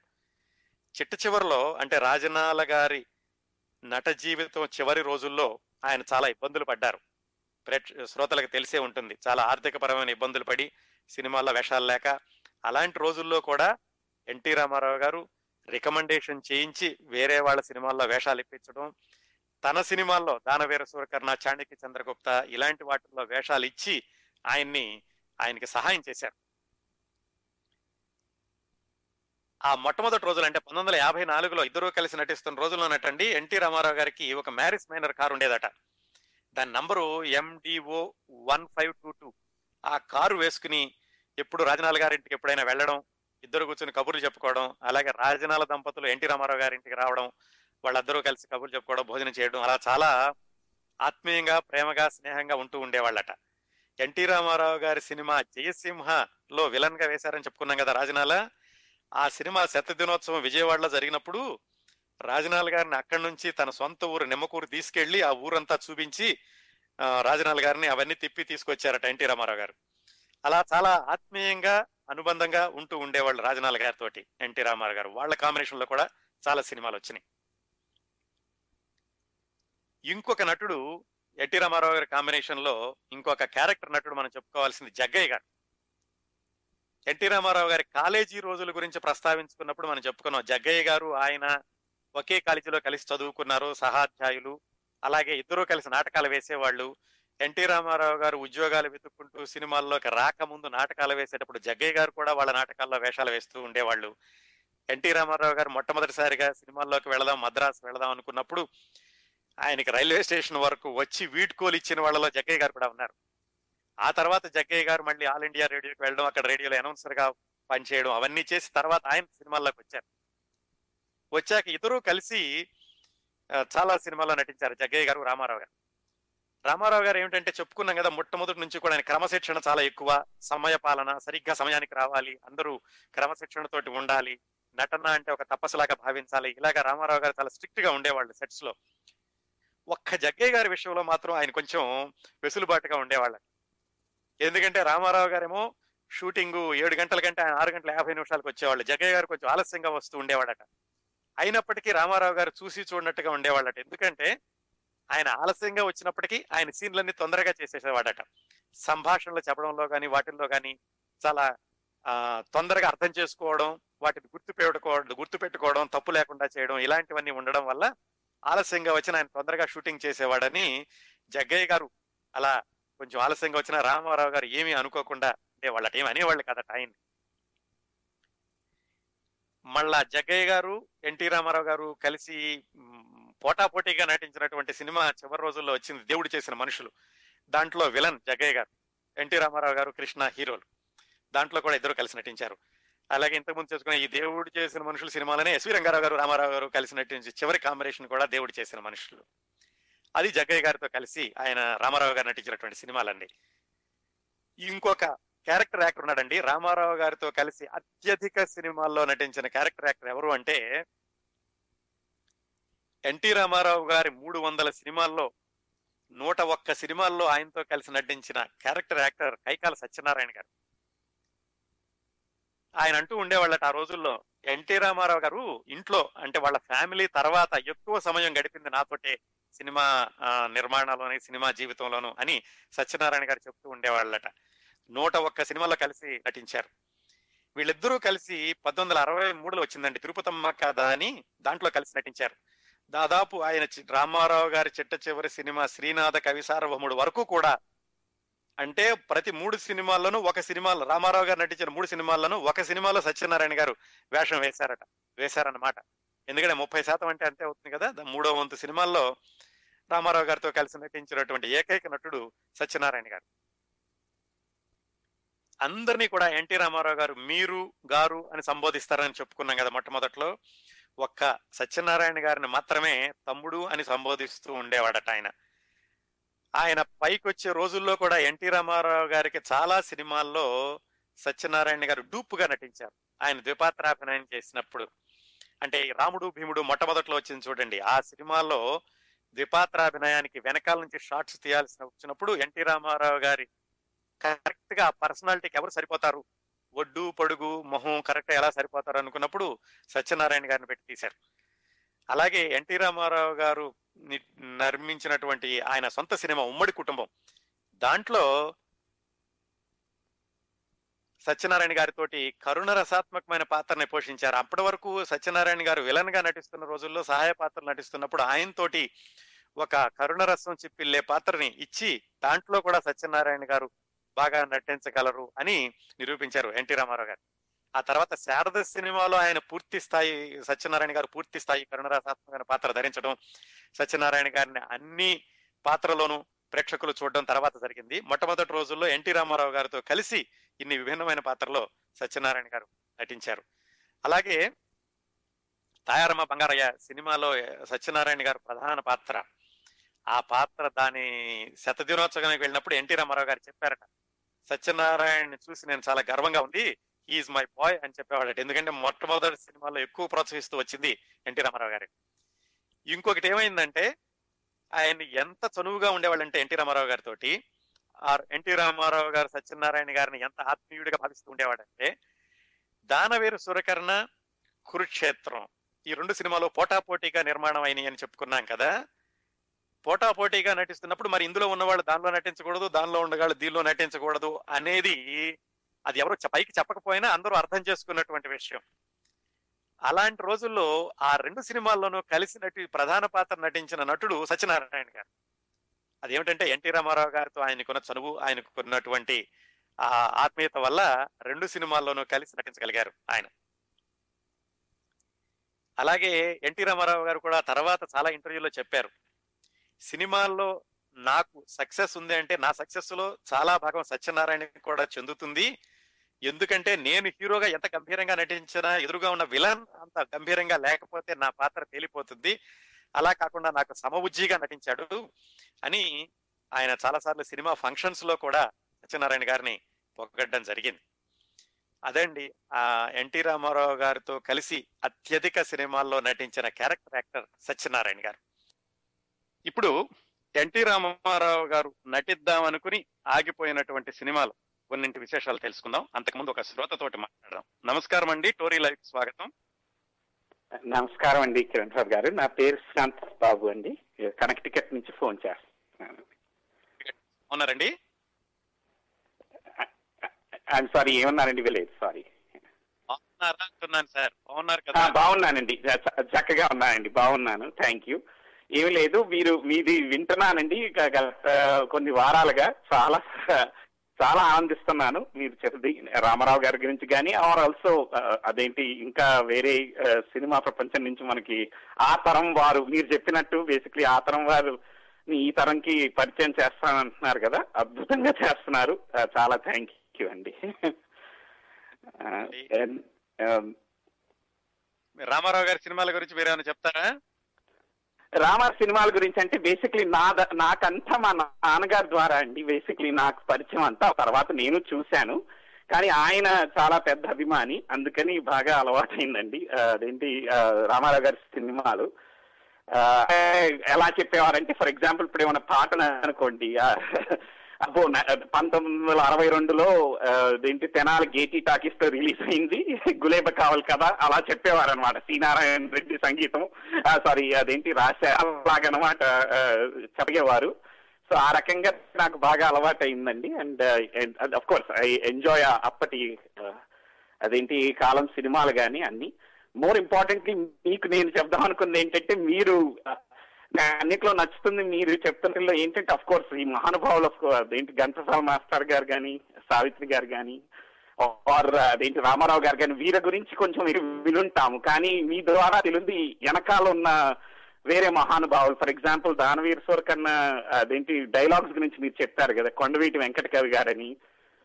అద అలాగే రామారావు గారికి మేకప్ ఆర్టిస్ట్ గురించి చెప్పారు మీరు. అలాంటి వారి గురించి కూడా తెలుసుకుంటాం. చాలా సంతోషంగా ఉంది. థ్యాంక్ యూ వెరీ మచ్ అండి చాలా ధన్యవాదాలండి. కరెక్ట్ మంచి పాయింట్ చెప్పారు మీరు. రైట్ అవునండి. సుమారావు గారి గురించి అఫ్ కోర్స్ నేను అంటే నేను ఒక రెండు మూడు సార్లు చూశానండి ఎందుకు నేను వడ్ల మూడులో చదువుతుండగా ఒకసారి అదేంటి నైన్టీన్ నైన్టీ వన్ అనుకుంటా అదేంటి పొలిటికల్ ర్యాలీగా వెళ్ళారు. అందుకు సో అలాగే అప్పుడు చూడటము అలాగే జరిగింది. బట్ నేను బాగా గుర్తుంచుకున్నది ఒకటి మాత్రం నైన్టీ సిక్స్ లోనండి. ఆయన మళ్ళీ అదేంటి చీఫ్ మినిస్టర్ అయినప్పుడు మీకు గుర్తుందో లేదో బాలముకృష్ణ గారితో కొంచెం అదేంటి అదేంటి కొంచెం డిఫరెన్సెస్ వచ్చినాయి అని విన్నాము ఒకప్పుడు. అయితే ఆయన ఈసారి సీఎం ఆయన పిలిచి సన్మానించారండి రవీంద్ర భారత్లో హైదరాబాద్లో సో సన్మానించి సన్మానించినప్పుడు అద్భుతంగా చేశారు. అప్పుడు ఊరికి నేను ఇప్పుడు సమ్మర్ ఇంటర్న్షిప్ చేస్తున్నాను. సో ఇలా చూసి వెళ్ళాను అనమాట అందుకని ఆటలో ఉన్నాను. సో అయితే మన నర్తన్ సాల్లో ఆ సాంగ్ ఉంది కదండి అది అద్భుతమైన సినిమా. ఆ- సాంగ్ ఉంది కదా స- సల్లిత రాజ సుధారస రాగం అయితే అది ఆబ్వియస్లీ పాడమన్నారు సో ఆయన పాడారు బాలకృష్ణ గారు. పాడితే పాడిన తర్వాత ఎన్టీ రామారావు గారు పాడతా అంటారు. సరస్వతి పుత్రులు వారు కాబట్టి పాడగారు. నేను ఆడదామన్నా ఇప్పుడు వయసు లేదు. అసలు ఎంత అద్భుతంగా హోల్ హాల్ కేమ్ డౌన్ అనమాట అద్భుతం అసలు ఆ కాలం మనుషులు కానీ అదంతా అసలు అద్భుతం లేండి. ఇస్తే అది పంచుకుందాం అనుకున్నాను నా నా ఎక్స్పీరియన్స్ అండ్ మీకు కూడా ఇంక చెప్దామని చేశానండి. థ్యాంక్ యూ అండి. వెరీ మచ్ అండి. వింటూ ఉండండి. యా అలాగే ఎన్టీ రామారావు గారితో చాలా సినిమాలు ప్రణాళికలు వేసి ఆగిపోయి ఉండొచ్చు.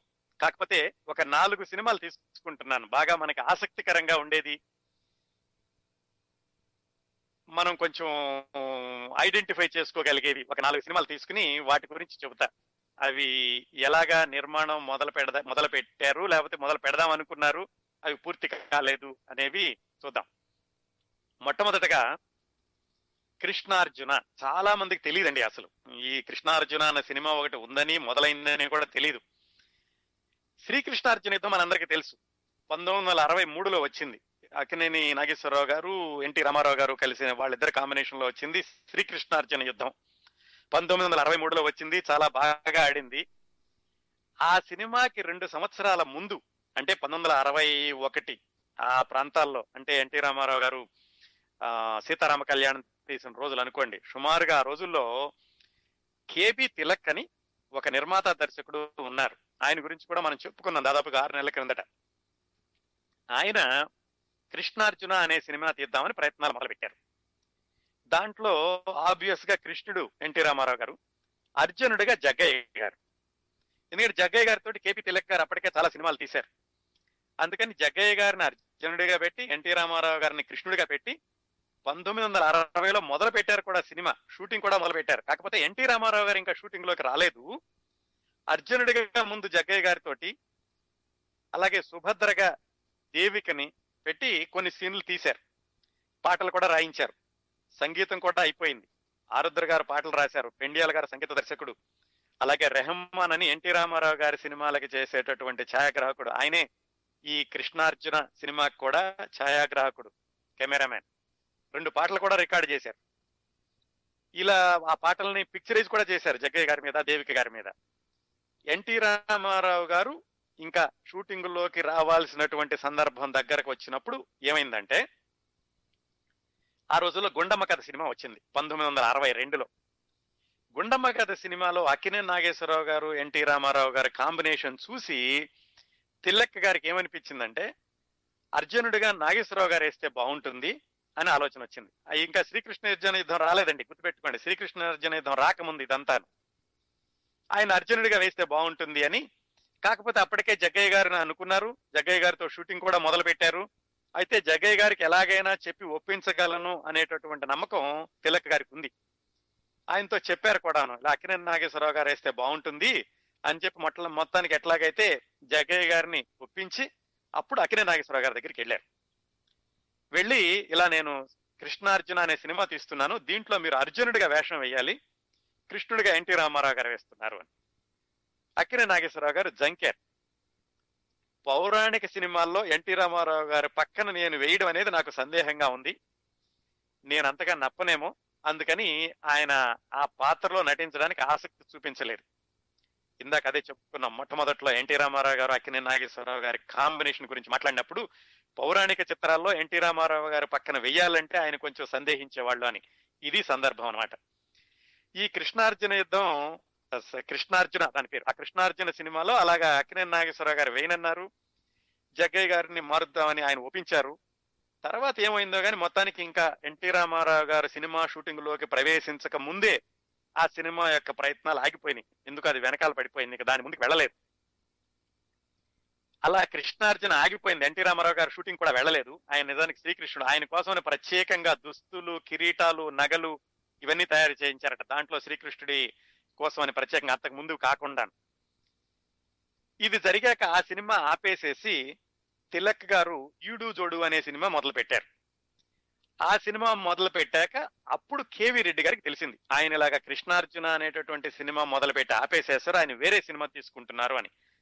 అప్పుడు కేవీ రెడ్డి గారు అక్కినే నాగేశ్వరరావు ఎన్టీ రామారావు గారుల కాంబినేషన్లో శ్రీకృష్ణార్జున యుద్ధం అనేటటువంటి సినిమా మొదలు పెట్టారు అది ఎప్పుడు ఈ కృష్ణార్జున సినిమా పూర్తిగా ఆగిపోయింది అని తెలుసుకున్నాక.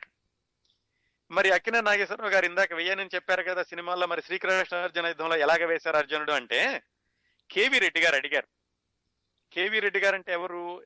అక్కినే నాగేశ్వరరావు గారి మాతృ సంస్థ అన్నపూర్ణ పిక్చర్స్కు మొట్టమొదటి సినిమా దొంగరాముడు డైరెక్ట్ చేసినటువంటి దర్శకుడు. మరి అంత పెద్ద ఆయన అడిగినప్పుడు ఆయన మీద గౌరవం ఉన్నప్పుడు ఆయన మీద కృతజ్ఞత ఉన్నప్పుడు చేయను అంటే బాగుండదు కదా? అందుకని అక్కినే నాగేశ్వరరావు గారు శ్రీకృష్ణార్జున యుద్ధంలో అర్జునుడిగా వేయడానికి ఒప్పుకున్నారు. ఆ విధంగా శ్రీకృష్ణార్జున యుద్ధం అనే సినిమా మన ముందుకు వచ్చింది. ఆ కృష్ణార్జున అనేటటువంటి సినిమా రాకుండా అక్కడే ఆగిపోయింది. ఎన్టీ రామారావు గారు షూటింగ్ కూడా వెళ్ళకుండా సో అది కృష్ణార్జున సినిమా యొక్క నేపథ్యం అండి. అయితే ఆ సినిమాలో ప్రత్యేకంగా ఈ దుస్తులు ఇవన్నీ తెప్పించారని అనుకున్నాం కదా. వాటిని ఏం చేశారంటే ఆ తర్వాత ఎన్టీ రామారావు గారు ఎస్వి రంగారావు గారు కాంబినేషన్లో ఆత్మబంధువు అని ఒక సినిమా వచ్చింది. ఆత్మబంధువు సినిమాలో ఒక పాటలో అంతర్నాటకంలో శ్రీకృష్ణుడిగా కనిపిస్తాడు ఎన్టీ రామారావు గారు. ఆ శ్రీకృష్ణుడి పాత్రకు మేకప్ చేయడానికి ఈ ఆగిపోయిన సినిమా కోసం తెప్పించినటువంటి నగలు దుస్తులు అవన్నీ వాడారు. ఆ విధంగా ఎన్టీ రామారావు గారు ఆగిపోయిన కృష్ణార్జులో నటించకపోయినప్పటికీ దానికోసం తయారు చేసినటువంటి దుస్తుల్ని నగల్ని ఈ ఆత్మబంధు సినిమాలో వాడడం జరిగింది. ఇక మరి అంతకుముందు రికార్డు చేసినటువంటి పాటలు ఏమైనాయి ఎన్టీ రామారావు గారితో సంబంధం సంబంధం లేకపోయినా ఆ కృష్ణార్జున సినిమా కోసం రికార్డు చేసిన పాటలను ఏం చేశారంటే ఆ తర్వాత చిట్టి తమ్ముడు అని ఒక సినిమా వచ్చింది. ఆ సినిమాలో జగ్గయ్య గారి యొక్క ఊహాగీతంగా దాన్ని వాడుకున్నారు ఆ కృష్ణార్జున కోసం రికార్డు చేసినటువంటి పాటని. అదండి ప్రయత్నాలు మొదలుపెట్టి ఆగిపోయినటువంటి సినిమా కృష్ణార్జున. ఇంకొక సినిమా ఉంది. ఎన్టీ రామారావు గారు చాలా పట్టుదల గల మనిషి. ఏదైనా అనుకున్నది సాధిస్తారు. ఆరు నూరైనా సరే ఆయన సాధించి తీరాల్సిందే. ఇలాంటి గుణాలన్నీ ఉన్నాయి అనుకున్నాం కదా. ఆయనకి కూడా ఎదురు తిరిగినటువంటి సినిమా ఒకటి ఉంది. ఆయన ఎన్నోసార్లు నిర్మిద్దాము అనుకుని ఎంతో మనసు పడి ఆ సినిమా నిర్మాణాన్ని కొన్నిసార్లు రికార్డింగ్ చేసి షూటింగ్ కూడా మొదలు పెడదాం అనుకుని నాలుగైదు సార్లు ప్రకటన ఇచ్చి ఆయన తీయలేకపోయిన సినిమా అల్లూరి సీతారామరాజు. చాలా ఆసక్తికరంగా ఉంటుంది. ఆ సినిమా గురించి ఆయన ఎన్ని ప్రయత్నాలు చేశారు అన్ని ప్రయత్నాలు ఎలా ఆగిపోయినాయి అనేవి. ఏం జరిగిందంటే విప్లవ జ్యోతి అల్లూరి సీతారామరాజు ఆ సినిమా యొక్క ఆ పాత్ర పోషించాలని ఎన్టీ రామారావు గారికి ఎప్పుడు బీజం పడింది అంటే పంతొమ్మిది వందల యాభై నాలుగులో అగ్గిరాముడు అని ఒక సినిమా వచ్చింది. ఆ సినిమాలో ఒక బుర్రకథ ఉంటుంది. నాజర్ అని ఆ రోజుల్లో బుర్రకథకి చాలా ప్రసిద్ధి. ఆయన బృందం చెప్ సినిమాలో పాడినటువంటి సీతారామరాజు బుర్ర కథలో ఎన్టీ రామారావు గారు సీతారామరాజు పాత్ర వేశారు. అందులో పదిహేను నిమిషాల సేపు ఉంటుంది అది. ఆ పాత్ర వేసినప్పుడు ఆయనకి ఆ పాత్ర మీద చాలా మక్కువ ఏర్పడింది. ఎట్లాగైనా సరే అల్లూరు సీతారామరాజు సినిమా పూర్తి స్థాయిలో నిర్మించాలి అని అనుకున్నారు. ఇప్పుడు ఈ అగ్గిరాముడు సినిమా పంతొమ్మిది వందల యాభై నాలుగులో వచ్చినప్పుడు. అయితే అప్పటికేంటంటే ఆయన పిచ్చిపుల్లయ్య సినిమా అయిపోయింది. తోడు దొంగల సినిమా మొదలు పెడుతున్నారు. ఇంకా నిర్మాణంలో ఉంది. అందుకని ఈ తోడు దొంగలు అయ్యాక చేద్దాంలే అని ఆయన ఏం చేశారంటే అల్లూరి సీతారామరాజు సినిమాకి సంబంధించినటువంటి స్క్రిప్ట్ ఈ నిర్మాణ వ్యవహారాలు ఇవన్నీ వెనకాల చేయమని వాళ్ళ తమ్ముడికి చెప్పారు. త్రివిక్రమరావు గారికి చెప్పి ఈయనేమో తోడు దొంగల సినిమాలో ఉన్నారు. అలాగా పంతొమ్మిది వందల యాభై ఐదులో ఏం చేశారంటే ప్రీ ప్రొడక్షన్ వర్క్ అంటే అల్లూరి సీతారామరాజు చిత్ర నిర్మాణానికి సన్నాహాలు మొదలు పెట్టారు అంటే ఇంకా చిత్ర నిర్మాణం కాదు దానికి సన్నాహాలు ఎవరు రాయాలి ఏమిటి ఇలాంటివి. ఆ రోజుల్లో సినిమాలకి విజయవంతమైన సినిమాలకి రాస్తుంది సముద్రాల రాఘవాచారి గారు. మన పాతాళ భైరవి మాయాబజార్ రాసినటువంటి పింగళి నాగేంద్రరావు గారు. వాళ్ళందరూ కూడా ఎన్టీ రామారావు గారికి చాలా సన్నిహితులే. ఎవరితోనైనా సరే ఆయన స్క్రిప్ట్ రాయించవచ్చు కానీ ఈ అల్లూరి సీతారామరాజు యొక్క జీవిత చరిత్రని రంగస్థలం మీద ఎక్కువగా ఆడడానికి కారణం పడాల రామారావు అని ఆయన రాసినటువంటి నాటకం. అదే అప్పట్లో అఫీషియల్గా ఉండేది ఆ రోజులో. అల్లూరి సీతారామరాజు గురించి ఎవరైనా నాటకం వేయాలంటే పడాల రామారావు గారి స్క్రిప్ట్ వేస్తూ ఉండేవాళ్ళు. అందుకనే ఆయన అల్లూరి సీతారామరాజు గురించి చాలా పరిశోధన చేసి ఉన్నారు కాబట్టి ఆయన్ని పెడితే బాగుంటుందని ఎన్టీ రామారావు గారు పడాల రామారావు గారిని కూర్చోబెట్టి ఈ అల్లూరి సీతారామరాజు స్క్రిప్ట్ తయారు చేయమన్నారు. ఇంకా కళాదర్శకుడిని కూర్చోబెట్టి స్కెచెస్ వేశారు. ఆయన మేకప్ టెస్ట్ చేయించుకున్నారు మేకప్ వేయించుకున్నారు ఇదంతా అయిపోయింది. ఇదంతా జరిగేసరికి ఆయన తోడు దొంగలు కూడా అయిపోయి జయసింహ సినిమా కూడా విడుదలైంది. జయసింహ సినిమా విపరీతంగా ఆడింది. ఆ ఉత్సాహంతో పంతొమ్మిది వందల యాభై ఏడు జనవరి పదిహేడున అల్లూరి సీతారామరాజు సినిమాకి పాటల రికార్డింగ్ మొదలు పెట్టారు ఎన్టీ రామారావు గారు సొంత సినిమా. దాంట్లో ఈ పడాల రామారావు గారు రాసిన ఒక పాటను రికార్డింగ్ కూడా చేశారు. ఆ పాటను ఘంటసాల మాస్టారు మాధవపెద్ది సత్యం పిఠాపురం నాగేశ్వరరావు ఎంఎస్ రామారావు వీళ్ళందరూ పాడారు. పన్నెండు వేలు ఖర్చు పెట్టారు ఆ రోజుల్లోనే. ఆ రోజులో ఈ రికార్డింగ్ అయ్యాక ప్రెస్ మీట్ పెట్టారు ఎన్టీ రామారావు గారు. పెట్టి చెప్పారు. ఇంకా మిగతా నటీనటులు ఎవరు అనేది అలాగే సాంకేతిక నిపుణులు ఇవన్నీ తొందరలో చెబుతాను. మాటలు మాత్రం జూనియర్ సముద్రాలు గారు రాస్తున్నారు. కథ పడ పడాల రామారావు గారు కూడా మాటలు రాస్తున్నారు. ఇద్దరు మాటలు రాస్తున్నారు. రెహమాన్ ఆయన చాలా ఆయనకు ఆత్మీయుడు అనేటువంటి ఛాయాగ్రాహకుడు రెహమాన్ ఛాయాగ్రహణం చేస్తాడు అని ఇవన్నీ కూడా చెప్పారు ఆయన. ఇంకా రామారావు గారి అభిమానుల్లో మరి ఆయన్ని అల్లూరి సీతారామరాజు గారు చూడడం అంటే చాలా గొప్ప అనుభూతి. వాళ్ళందరూ కూడా చాలా ఎప్పుడు వస్తుందా ఎప్పుడు వస్తుందా సినిమాని ఎదురు చూడడం మొదలు పెట్టారు ఇంతలో ఏమైంది? స్క్రిప్ట్ మీద ఏదో అనుమానం వచ్చింది. ఈ అల్లూరి సీతారామరాజు స్క్రిప్ట్ ఏదో సరిగ్గా రావటం లేదు. ఇంకా స్క్రిప్ట్లో ఎక్కడో లొసుగులు ఉన్నాయి లేకుంటే దీంట్లో ఇది అఫీషియల్గా తెలియలేదు. ఇది నిజమా? ఇది అబద్ధమా? ఇవన్నీ ఆలోచిస్తూ ఈలోగా ఆయనకి ఏమైందంటే పండురంగ మహత్యం సినిమా మొదల మొదలు పెట్టారు అందుకని ఈ స్క్రిప్ట్ పక్కన పెట్టారు. ఆ విధంగా అనుకున్నాక దాని సన్నాహ సన్నాహాలు కూడా మొదలుపెట్టి ఒక పాట కూడా రికార్డింగ్ చేసి దాన్ని పక్కన పెట్టి పండురంగ మహత్యానికి వెళ్ళారు. పాండురంగ మహత్యం అయిపోయింది. అది కూడా చాలా బాగా ఆడింది. మళ్ళీ మళ్ళీ అల్లూరి సీతారామరాజు తీద్దామని మళ్ళీ మొదలు పెట్టారు. అప్పట్లో అల్లూరి సీతారామరాజుతో కలిసి పనిచేసినటువంటి మల్లు దొరాని ఆయన పార్లమెంట్ సభ్యుడిగా ఉండేవాడు. ఆయన్ని కూడా కలిసి ఆయనతో కొన్ని సలహాలు తీసుకున్నారు. అల్లూరి సీతారామరాజు సినిమా ఎలా ఉంటే బాగుంటుంది అని. అన్ని తీసుకుని మళ్ళీ పత్రికల వాళ్ళని పిలిచారు.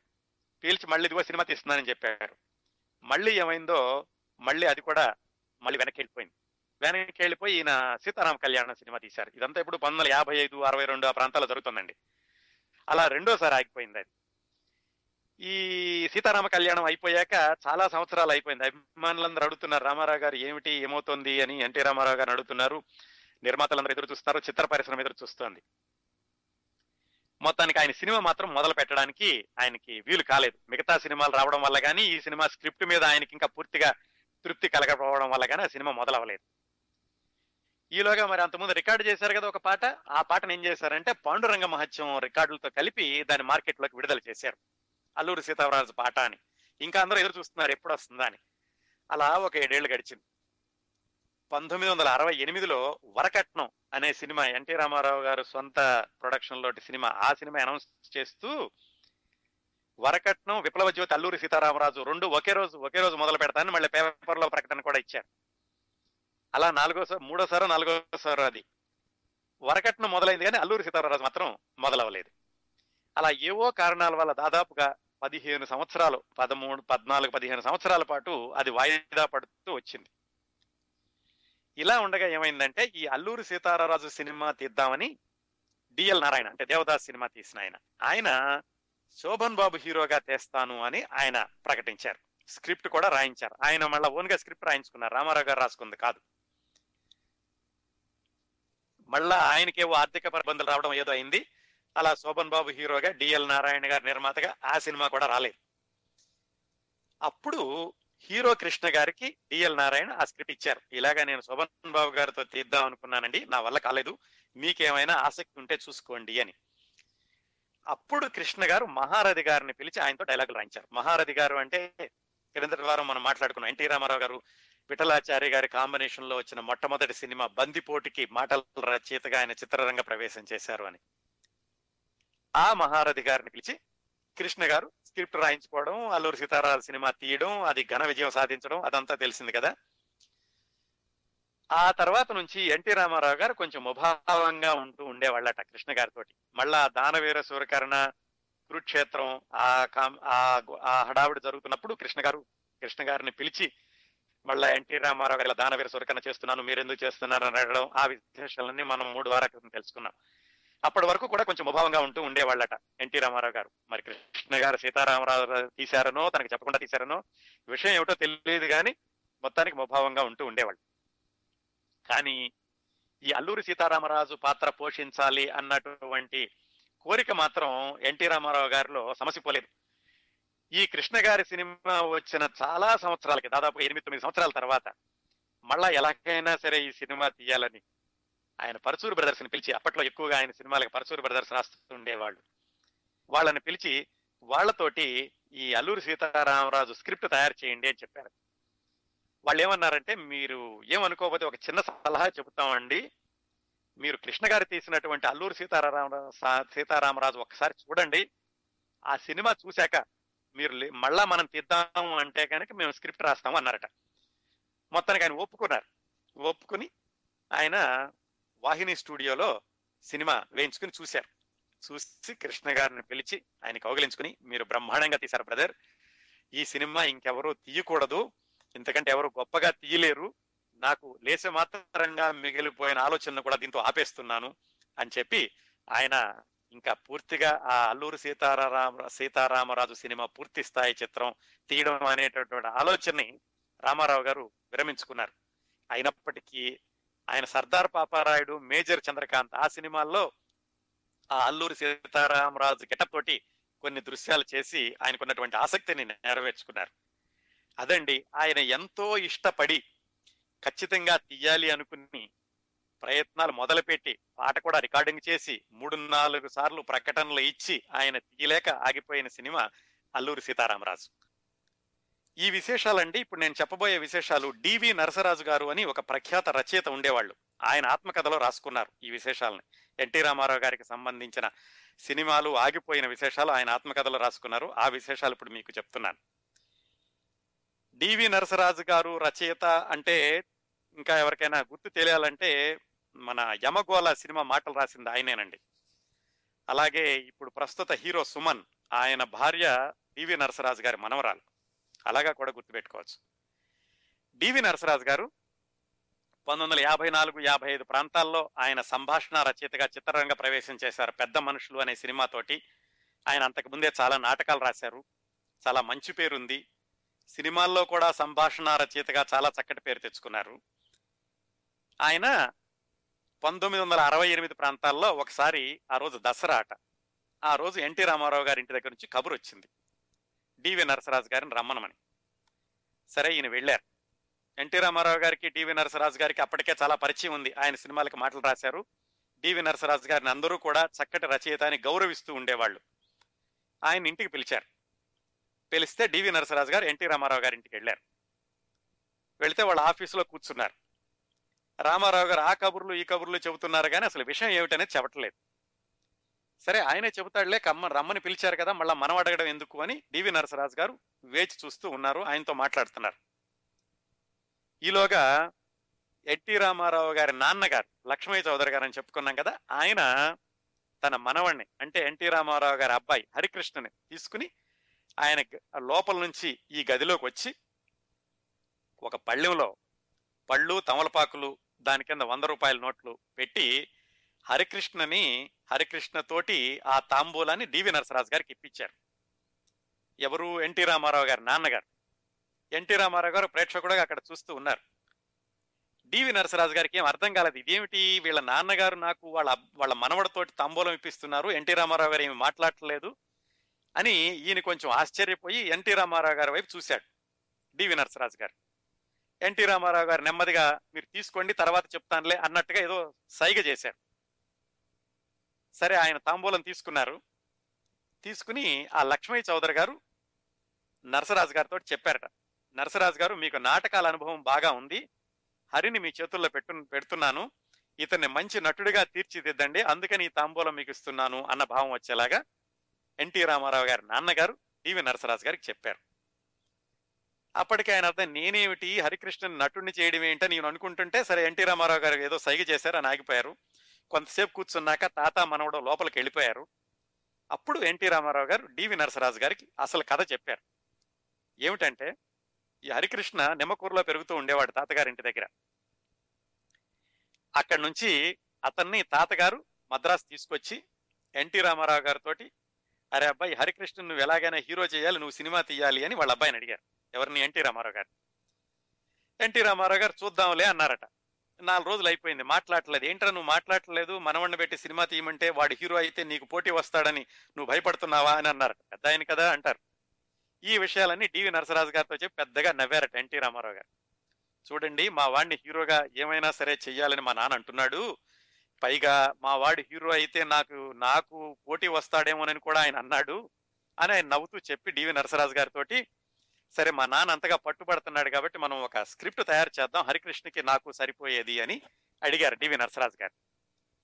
డివి నరసరాజు గారు ఒక వారం రోజుల తర్వాత ఎన్టీ రామారావు గారితో వరసనే రోజు ఒక నాలుగు గంటలు కూర్చుని స్క్రిప్ట్ వర్క్ చేశారు. హరికృష్ణ కూడా కూర్చు కూర్చుంటూ ఉండేవాడట ఆ చర్చల్లో ఎవరు చెప్పారో ఎన్టీ రామారావు గారు చెప్పారో డివి నరసరాజు గారు అనుకున్నారో కానీ మొత్తానికి కథ ఏమిటంటే మాయా బజార్ని పూర్తిగా సాంఘికం చేయడం. దాంట్లో ఎన్టీ రామారావు గారు ఘటోత్కచుడికి సమానమైనటువంటి పాత్ర హరికృష్ణ అభిమన్యుడికి సమానమైనటువంటి పాత్ర. అలా పెట్టి కథంతా సాంఘిక చిత్రం కానీ జాగ్రత్తగా చూస్తే మొత్తం మాయాబజార్ సినిమా కనపడుతుంది. అలాగా కథ రాశారు కథ మాటలు రాశారు డివి నరసరాజు గారు. అంటే ఏమిటి? ఒక ఎన్టీ రామారావు ఉంటాడు అతను పెద్ద ఆయన మొదటి భార్య కొడుకు అతను ఎన్టీ రామారావే మొదట భార్య చనిపోతే ఇంకో పెళ్ళి చేసుకుంటాడు. అతను కొడుకు హరికృష్ణ. అంటే ఏమిటి? Harikrishna NT Ramarao cousin brothers అన్నమాట. ఒక ఎన్టీ రామారావు తండ్రి. అతను చనిపోతాడు. అతను చనిపోయాక ఈ పెద్ద కొడుకు ఎక్కడో బ్రతుకుతూ ఉంటాడు. పెద్ద కొడుకైన ఎన్టీ రామారావు. అంటే ఘటోత్కచుడు అడవుల్లో పెరుగుతూ ఉంటాడు. అతని పేరు కొంగల మల్లయ్య అని పేరు కూడా పెట్టారు. ఈ రెండో కొడుకు అంటే అభిమన్యుడు లాంటి హరికృష్ణ అతను అతన్ని వాళ్ళ మేనమామ మేనత్త తీసుకెళ్తారు. రేలంగి సూర్యకాంతం. అక్కడ వాళ్ళ అమ్మాయిని ప్రేమిస్తాడు. వాళ్ళు ఒప్పుకోరు. అప్పుడు ఈ కజిన్ బ్రదర్ అయినటువంటి ఎన్టీ రామారావు వచ్చి వాళ్ళనంతటిని నాటకాలు చేసి అటు చేసి ఇటు చేసి వాళ్ళిద్దరు పెళ్ళి చేస్తాడు. సేమ్ అదే కదండి మాయాబజార్ కథ. ఆ కథనే యథాతథంగా ఆయన సాంఘికంగా మార్చారు. మాయాబజార్లో ఉన్నటువంటి ఏ సరదా సంఘటనలే కూడా మర్చిపోకుండా వాటన్నిటిని పెట్టి స్క్రిప్ట్ తయారు చేశారు. పేరు కూడా పెట్టారు. ఏమని? తమ్ముడి పెళ్ళి మామ భరతం. అంటే ఎన్టీ రామారావు ఆ ఘటోత్కచుడికి సమానమైనటువంటి పాత్రకి సరిపోయేలాగా తమ్ముడు పెళ్ళి మామ భరతం అని పేరు కూడా పెట్టి స్క్రిప్ట్ కూడా తయారు చేశారు. ఆ విధంగా ఎన్టీ రామారావు హరికృష్ణ కాంబినేషన్లో మొట్టమొదటగా రావాల్సిన ఉండిన సినిమా తమ్ముడి పెళ్ళి మామ భరతం. మొత్తానికి విషయం ఏమైందో తెలియదు కానీ నరసరాజు గారు కూడా రాయలేదు ఆయన ఆత్మకథలోను. ఏమైందో తెలియదు కానీ మొత్తానికి ఆ సినిమా ఆగిపోయింది. ఆ సినిమా ముందుకు వెళ్ళలేదు. ఆ తర్వాత ఎన్టీ రామారావు గారు హరికృష్ణ కలిసి తల్లా పెళ్ళాం అనే సినిమాలో నటించారు. అది వేరే విషయం. మొత్తానికి ఈ మాయాబజార్ని సాంఘికం చేసినటువంటి సినిమా మాత్రం ముందుకు వెళ్ళలేదు అక్కడే ఆగిపోయింది. అది ఒక సాంఘిక సినిమా ఎన్టీ రామారావు గారితో ఆగిపోయింది. ఇంకొక చక్కటి సాంఘిక సినిమా ఎన్టీ రామారావు గారితో ఆగిపోయింది. దాని పేరు పుణ్య దంపతులు క్రిందటి వారం కార్యక్రమం చివరిలో మీకు ఒక విషయం చెప్పాను. మిథునం లాంటి సినిమాలో ఎన్టీ రామారావు గారు నటిద్దాం అనుకున్నారు కానీ నటించలేకపోయారు ఆ సినిమా నిర్మాణం జరగలేదు అని. మిథునం లాంటి సినిమా అన్నాను. ఎందుకంటే చాలా మంది ప్రేక్షకులకి ఇటీవల విడుదలైన మిథునం సినిమా చూసే ఉంటారు. కథ దాంట్లో ఏమున్నప్పటికీ కూడా చిట్ట చివరిగా దానిలో మూలాంశం ఏమిటంటే వృద్ధాప్యంలో ఉన్న భార్యాభర్తలు ఒకరి మీద ఒకరు ప్రేమ ఎలా ఉంటుందంటే నాకంటే ముందు ఎదుటి భాగస్వామి పోతే బాగుండు ఎందుకంటే నేను పోయాక వాళ్ళని ఎవరు చూసుకుంటారు? అది ముఖ్యమైనటువంటి సారాంశం. అదే కథ పుణ్య దంపతులు అనే కథ డివి నరసరాజు గారు ఎన్టీ రామారావు గారి కోసం తయారు చేశారు. అసలు దాని నేపథ్యం ఏమిటంటే ఇట్లా వృద్ధాప్యంలో అనురాగంతో ఉన్న భార్యాభర్తలు ఒకళ్ళ కంటే ఒకళ్ళు మామూలుగా చూస్తే అదేంటి? తనకంటే ముందు వేరే వాళ్ళు చచ్చిపోవాలని కోరుకుంటున్నారా? అదేదో దారుణంగా అనిపిస్తుంది. కానీ దాని వెనకాల వాళ్ళ మనసులో ఉన్న భావన ఏమిటంటే నేను ముందు పోతే వీళ్ళని ఎవరు చూసుకుంటారు అనేటటువంటి భావనతోటి ముందు వాళ్ళు పోతే బాగుంటుంది అని వీళ్ళు అనుకోవడం. ఆ దానికి మూలమైనటువంటి పునాది డివి నరసరాజు గారికి ఇలాంటి ఆలోచనే వచ్చింది. ఆలోచన ఎప్పుడు వచ్చింది అంటే పంతొమ్మిది వందల అరవై ఎనిమిది మళ్ళీ ఒక ఈ ఈ ఇప్పుడు ఈ పుణ్య దంపతులు స్క్రిప్ట్ దీని డిస్కషన్ అంతా పంతొమ్మిది వందల ఎనభైలో జరిగిందండి. ఎనభై ఒకటి ఎనభై రెండు ప్రాంతాల్లో జరిగింది. ఎన్టీ రామారావు గారు రాజకీయాల్లోకి ప్రవేశం చేయడానికి జస్ట్ ముందు జరిగిందనమాట ఇదంతా. ఈ సంభాషణ డివి నరసరాజు గారికి ఎన్టీ రామారావు గారికి జరగడానికి ఒక పది పన్నెండు సంవత్సరాల ముందు ఒక సంఘటన. రెండు సంఘటనలు చూద్దాం. చూశాక అప్పుడు ఈ పుణ్య దంపతుల స్క్రిప్ట్ ఎలా వచ్చింది ఎన్టీ రామారావు గారు ఎలా అనుకున్నారు ఆ విషయాలకు వద్దాం. పంతొమ్మిది వందల అరవై ఎనిమిది అరవై తొమ్మిది ప్రాంతాల్లో కేవి రెడ్డి గారి చిన్న అమ్మాయి పెళ్ళి కేవి రెడ్డి గారి చిట్ట చివరి అమ్మాయి పెళ్ళికి పంతొమ్మిది వందల అరవై తొమ్మిది ప్రాంతాల్లో ఆయన శుభలేఖ ఇద్దామని డివి నరసరాజు గారి ఇంటికి వచ్చారు. కేవీ రెడ్డి గారు అంటే మళ్ళీ చెప్పాల్సిన అవసరం లేదు కదా? మాయా బజారు పాతాళ భైరవి అవన్నీ ఎన్టీ రామారావు గారికి సూపర్ సక్సెస్లు ఇచ్చిన ఆయన. వాళ్ళ అమ్మాయి పెళ్ళికి శుభలేఖ ఇద్దామని ఒకరోజు డివి నరసరాజు గారి ఇంటికి వచ్చారు. డివి నరసరాజు గారు ఎక్కడో మేడ మీద ఉండేవాళ్ళు. కేవీ రెడ్డి గారు ఆయన భార్య ఇద్దరు కలిసి వచ్చినప్పుడు డివి నరసరాజు గారు ఇలా పైన ఉంటున్నామండి అంటే సరే ఇద్దరు మెట్లకి పైకి వచ్చారు. కేవీ రెడ్డి గారి భార్య లోపలికి వెళ్ళారు డివి నరసరాజు గారి భార్యతో కలిసి. కేవీ రెడ్డి గారు డివి నరసరాజు గారితో మాట్లాడుతూ ఇలా మా చిన్నమ్మాయి పెళ్ళండి. మీరు తప్పనిసరిగా రావాలి. అలాగే ఇంకొక విషయం నరసరాజు గారు నా భార్యకి క్యాన్సర్ వచ్చింది. ఆవిడ కూడా చెప్పలేదు ఆ విషయం. ఆవిడ ఎప్పుడు మరణిస్తుందో తెలీదు. కనీసం మా అమ్మాయి పెళ్ళయ్యే వరకైనా తను బతికుంటే చాలు. నాకంటే తను ముందు పోతే బాగుంటుంది అనిపిస్తోంది. నేను పోయాక తను ఎవరు చూసుకుంటారు? అని చెప్పి ఆయన కట్టతడి పెట్టుకున్నారట. అది అక్కడ మొదలైంది డివి నరసరాజు గారికి ఈ ఆలోచన. ఏది? భార్యాభర్తలు ఇంత అన్యోన్యంగా ఉంటారు చిట్ట చివరిలో నాకంటే ఎదటి వాళ్ళే ముందు పోవాలనుకుంటారు అనేది. ఆ తర్వాత పెళ్ళికి వెళ్ళారు. పెళ్ళైపోయింది. ఆవిడ బాగానే ఉంది. ఆవిడకి అంత ప్రమాదం జరగలేదు. ఆ తర్వాత రెండు సంవత్సరాలకి ఇంకో వాళ్ళ ఇంట్లో ఇంకో పెళ్ళి కూడా అయ్యింది. పంతొమ్మిది వందల డెబ్బై రెండులో డివి నరసరాజు గారి కబురు వచ్చింది. కేవి రెడ్డి గారు చనిపోయారు అని. ఆవిడ భార్య బాగానే ఆయన భార్య బాగానే ఉన్నారు. అప్పుడు వెళ్ళారు. వెళ్ళి కేవి రెడ్డి గారి పార్థివ శరీరాన్ని పార్థివ దేహాన్ని చూసి ఆయన వచ్చారు. వచ్చాక మళ్ళా అందరూ చుట్టాలు బంధువులు అందరూ హడావిడిగా ఉన్నారు. మళ్ళా ఒక తొమ్మిది పది రోజుల తర్వాత మళ్ళా వెళ్ళి కేవీ రెడ్డి గారి భార్య గారిని పలకరిద్దామని వెళ్ళారు టీవీ నరసరాజు గారు.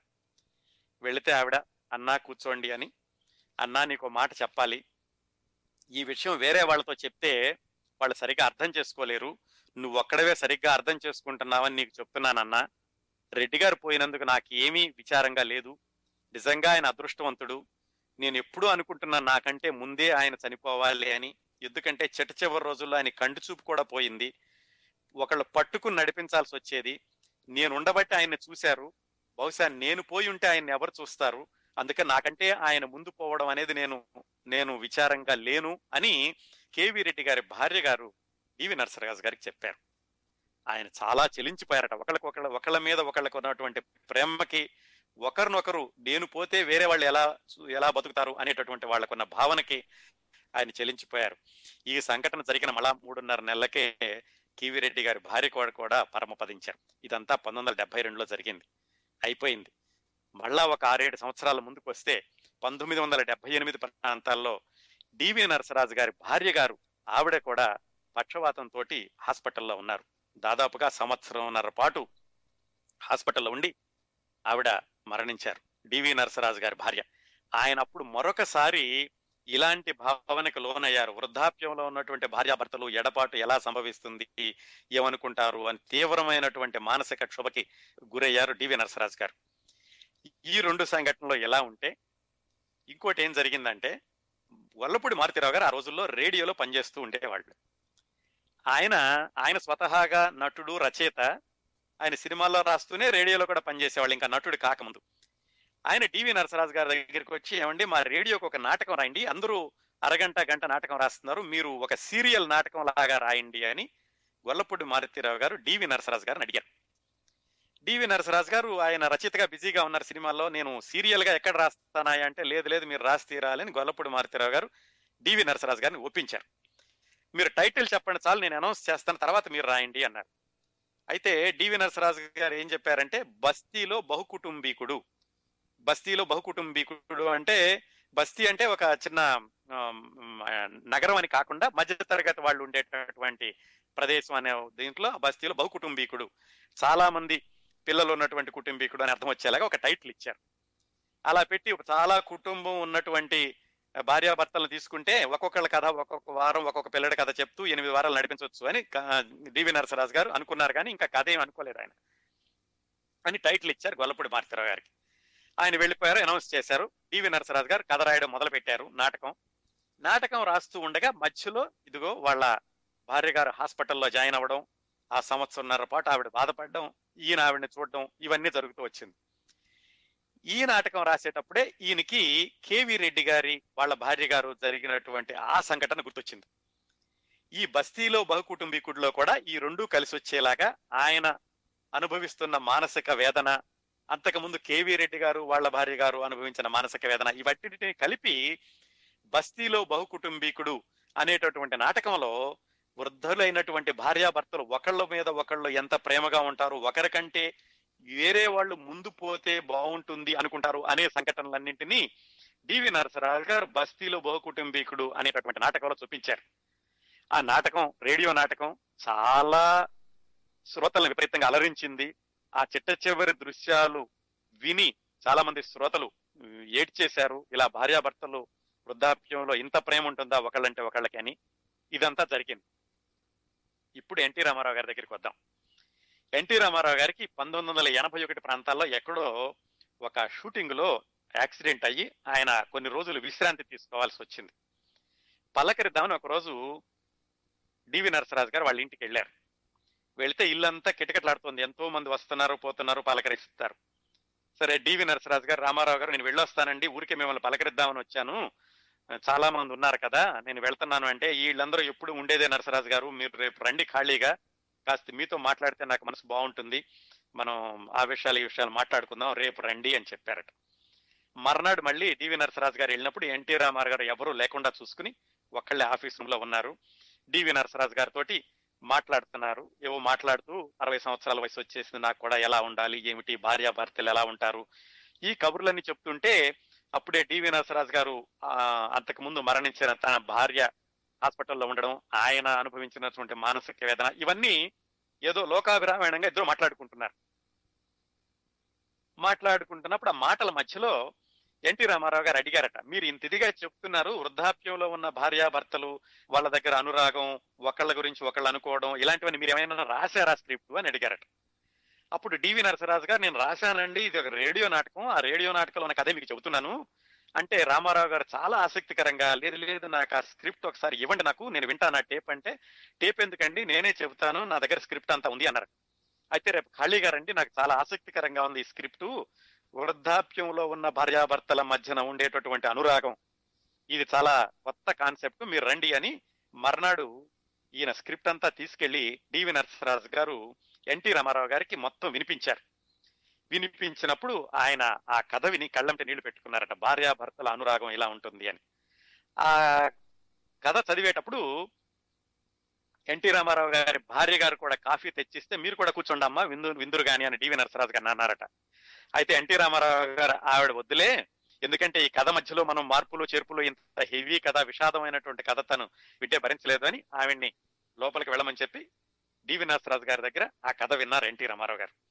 మొత్తం ఎనిమిది వారాల సీరియల్ అన్ని హాస్య సన్నివేశాలు ఎమోషనల్ సన్ని ఏక బిగిని కొన్ని గంటల పాటు అక్షరం కూడా మిస్ అవ్వకుండా ఎన్టీ రామారావు గారు శ్రద్ధగా విన్నారట. ఇక డివి నరసరాజు గారు చదువుతుంటే ఆ చిట్ట చివరి దృశ్యాలు వచ్చేసరికి ఆయనకి ఆయన భార్య చనిపోవడం అలాగే కేవీ రెడ్డి గారు ఆయన భార్య అనుకుని ఇవన్నీ గుర్తొచ్చి ఆయన కూడా ఎమోషనల్గా ఫీల్ అవడం ఎన్టీ రామారావు గారు కూడా విపరీతంగా చెలించిపోవడం ఆ స్క్రిప్ట్ వినడం ఆ స్క్రిప్ట్ విని జరిగిందట. స్క్రిప్ట్ అంతా విన్నాక దాదాపుగా ఒక ఐదు పది నిమిషాలు రామారావు గారు ఏమి మాట్లాడలేకపోయారు. అయిపోయాక అప్పుడు ఆయన చెప్పారట నరసరాజు గారు దీన్ని సినిమాగా తీద్దాం. పేరు పుణ్య దంపతులు అని పెడదాం. ఈ వయసులో నాతోటి పదిహేను ఇరవై లక్షలు పెట్టి ఇలాంటి సినిమాలు తీయడానికి ఎవరు ముందుకు రారు. అందుకని నేనే ఈ సినిమా తీస్తాను. మనమే తీద్దాం ఈ సినిమాని. కాకపోతే ఈ సినిమాలో ఏమిటంటే ఈ వృద్ధాప్యంలో ఉన్న భార్య భర్తలు మధ్య వయసులో ఉన్నప్పుడు కానీ అంతకు ముందు కానీ ఏమైనా కొన్ని సన్నివేశాలు ఉంటే చేర్పించండి చేరిస్తే బాగుంటుంది అని చెప్పారట. అయితే డివి నసరాజ్ గారు మీరు ఒకవేళ డ్యూయట్స్ ఇలాంటివి అనుకుంటున్నారేమోనండి అలాంటివి పెట్టొద్దు అలాంటివి పెడితే కథలో ఉన్నటువంటి ముఖ్యమైనటువంటి భావం పోతుంది. అంటే అలా నేను డ్యూయట్స్ అని అడగడం లేదు కొంచెం మధ్య వయసులో ఉన్నప్పుడు ఆ పిల్లలతో ఉన్నటువంటి సన్నివేశాలు కూడా ఉంటే ఎమోషనల్గా బిల్డప్ బాగుంటుంది అని ఎన్టీ రామారావు గారు చెప్తే ఈయన సరే అలాగే చేస్తానని ఇంటికి వెళ్ళి రాయడం మొదలు పెట్టారు కొన్ని రోజులకి ఎన్టీ రామారావు గారు హరికృష్ణ గారితోటి ఫోన్ చేయించారట. ఏమిటంటే డివి నరసరాజు గారు మీరు ఆ స్క్రిప్ట్ రెడీ అయిపోతే వచ్చేసేయండి. నాన్నగారు ఖాళీగా ఉన్నారు స్క్రిప్ట్ వింటానన్నారు దాన్ని ఫైనలైజ్ చేద్దాము అని. అని ఆయన పంతొమ్మిది వందల ఎనభై రెండు జనవరి ప్రాంతంలో ఆ స్క్రిప్ట్ అంతా ఎన్టీ రామారావు గారికి ఇచ్చారు. మార్చిన స్క్రిప్ట్ స్క్రిప్ట్ పేరు పుణ్య దంపతులు దానిలో ఉన్నటువంటి కాన్సెప్టు ఇదిగో నేనంటే పూర్తిగా అది ఆ బస్తీలో బహుకుటుంబీకుడు వినలేదు కానీ మొత్తానికి రెండు చదువుతుంటే ఇది కూడా కొంచెం మిథునంలో ఉన్నటువంటి కథ లాంటిదే అనిపిస్తుంది. పూర్తిగా వేరనుకోండి దానిలోని పాత్రలు దీనిలోని పాత్రలు. మొత్తానికి సెంట్రల్ థీమ్ మాత్రం అలాగే ఉంటుంది. అది అనుకున్నారు పుణ్య దంపతులు. జనవరిలో జరిగింది ఎనభై రెండు జనవరిలో. ఆయన ఏమిటంటే అప్పటికే ఆయన రాజకీయ పార్టీని ప్రారంభిద్దాం అనుకుంటున్నారు. కాకపోతే పంతొమ్మిది వందల ఎనభై రెండు మే ఇరవై ఎనిమిది తన పుట్టినరోజును ప్రకటిద్దాం అనుకున్నారు. ఈలోగా పుణ్య దంపతులు సినిమా తీసేద్దాం అనుకున్నారు. కానీ ఇంకా రకరకాలైనటువంటి రాజకీయ పరిణామాలతోటి ఆయన తెలుగుదేశం పార్టీని ముందుగానే ప్రకటించాల్సి రావడంతో ఈ పుణ్య దంపతుల స్క్రిప్ట్ అవలేదు. ఆ విధంగా ఆయన ఎంతో మనసు పడి రాయించుకున్న స్క్రిప్టు చాలా రోజుల తర్వాత మళ్ళా వృద్ధ పాత్ర ధరిద్దామని ఎందుకంటే ఆయన అరవై రెండులో భీష్ముడు డెబ్బై అరవై ఒకటి అనుకుంటా అరవై రెండులో భీష్ముడు డెబ్బై రెండులో బడిపంతుల తర్వాత మళ్ళా ఇది ఎనభై రెండులో మరొక వృద్ధ పాత్ర అయి ఉండేది. ఇది సినిమా నిజంగా కనుక జరిగి ఉంటే ఆ సినిమా ఆ విధంగా ఆగిపోయింది ఆ తర్వాత రాజకీయాల్లోకి వచ్చాక డివి నరసరాజు గారిని కలిసినప్పుడల్లా ఆయన అంటూ ఉండేవాళ్ళ రామారావు గారు. నరసరాజు గారు ఆ పుణ్య దంపతుల సినిమా ఎప్పటికైనా తీయాలండి. రెండు సినిమాలు తీయాలని ఉంది సి. నారాయణ రెడ్డి గారు రాసిన శ్రీనాథ కవి సార్వభౌముడు అలాగే మీరు రాసిన పుణ్య దంపతులు ఈ రెండు సినిమాలుగా తీయాలనింది అని డివి నరసరాజు గారికే కాకుండా కనపడిన వాళ్ళందరికీ చెప్తూ ఉండేవాళ్ళట ఎన్టీ రామారావు గారు. మొత్తానికి ఆయన శ్రీనాథుడి సినిమా అయితే అయ్యింది కానీ ఆ పుణ్య దంపతుల సినిమా మాత్రం బయటికి రాలేదు. అదండి ఎన్టీ రామారావు గారు ఎంతో మక్కువ పడి నటిద్దాము అనుకుని నటించలేకపోయినటువంటి మరొక కరుణరసాత్మకమైన చిత్రం అయ్యుండేది విడుదలయ్యుంటే అది పుణ్య దంపతులు. అవండి ఈనాటి విశేషాలు.